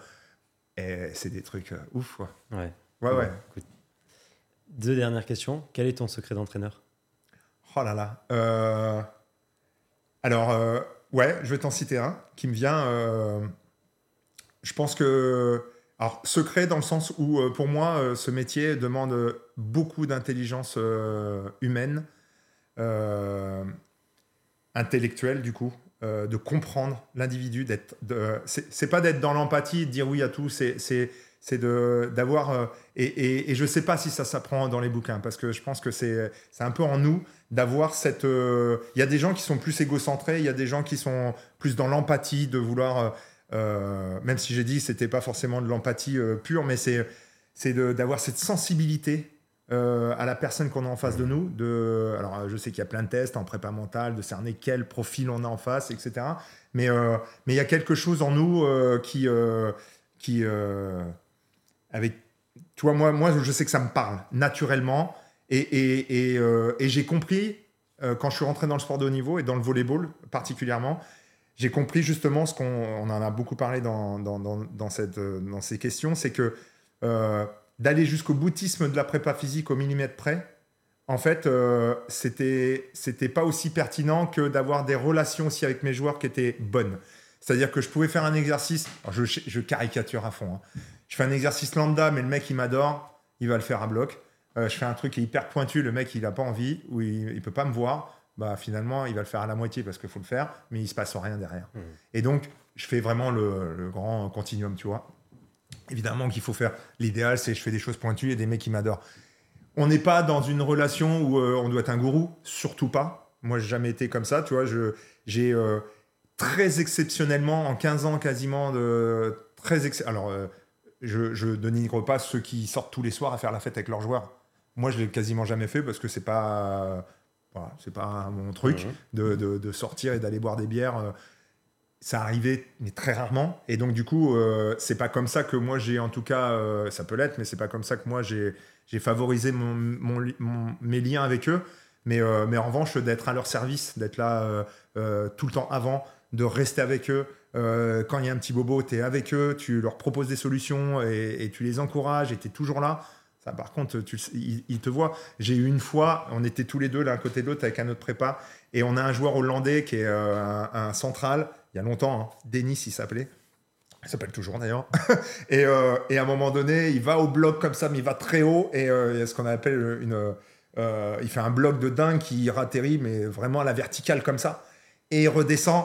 Et il y a tout le public dans la salle, quoi. Et il fait comme ça, et, et il nous regarde, il nous pointe du doigt tous les deux, quoi. Tu vois, tu vois la reconnaissance ouais. juste du mec. Il, a- il nous, il nous dit merci. C'est lui qui a fait le truc, hein. Mhm. pas nous, mais euh, de, de- qu'on soit, tu vois, qu'on, qu'on les aide au quotidien Ouais. pour euh, pour leur carrière. Donc euh, le secret, le secret, je sais pas du coup si c'est un secret, mais en tout cas c'est c'est d'avoir. c'est un- c'est un métier où on doit être un guide. C'est un métier humain et c'est un métier d'engagement.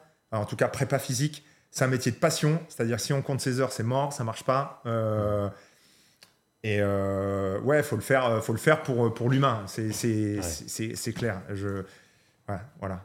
Et quel est le conseil que tu aimerais laisser aux entraîneurs qui écoutent? Aux entraîneurs, donc entraîneur ou prépa physique, peu importe, tout. Les deux. Euh, les deux. Ou que prépa physique, si tu préfères. alors, on va essayer de changer parce que ça pourrait être le même conseil, ça pourrait être, tu vois, le secret Ouais, qui peut être le conseil, mais bah, c'est que, en fait, on, je pense que de toute façon, on connaît pas encore tout le corps humain, et donc du coup, il faut se dire qu'il y a encore euh, de la marge et il y a encore beaucoup de choses à explorer. Et que si on a des, on a des idées euh, arrêtées, euh, qu'on est obtus, et euh, je pense que c'est pas le sujet, ça veut pas dire qu'on doit tout prendre, parce qu'effectivement, il y a des trucs, ça marche peut-être pas, ou, ou, avec eux, ça marche pas, mais ça marchera avec d'autres. Mais de garder un esprit ouvert, d'aller plus loin que peut-être sa culture, si je suis un entraîneur qui a fait du hand pendant 40 ans et du coup euh, qui a ses concepts d'il y a 40 ans, mmh. euh, de s'ouvrir sur ce qu'il fait aujourd'hui, de laisser, euh, de laisser aussi les prépas proposer des choses. Ça ne veut pas dire que tout est bon.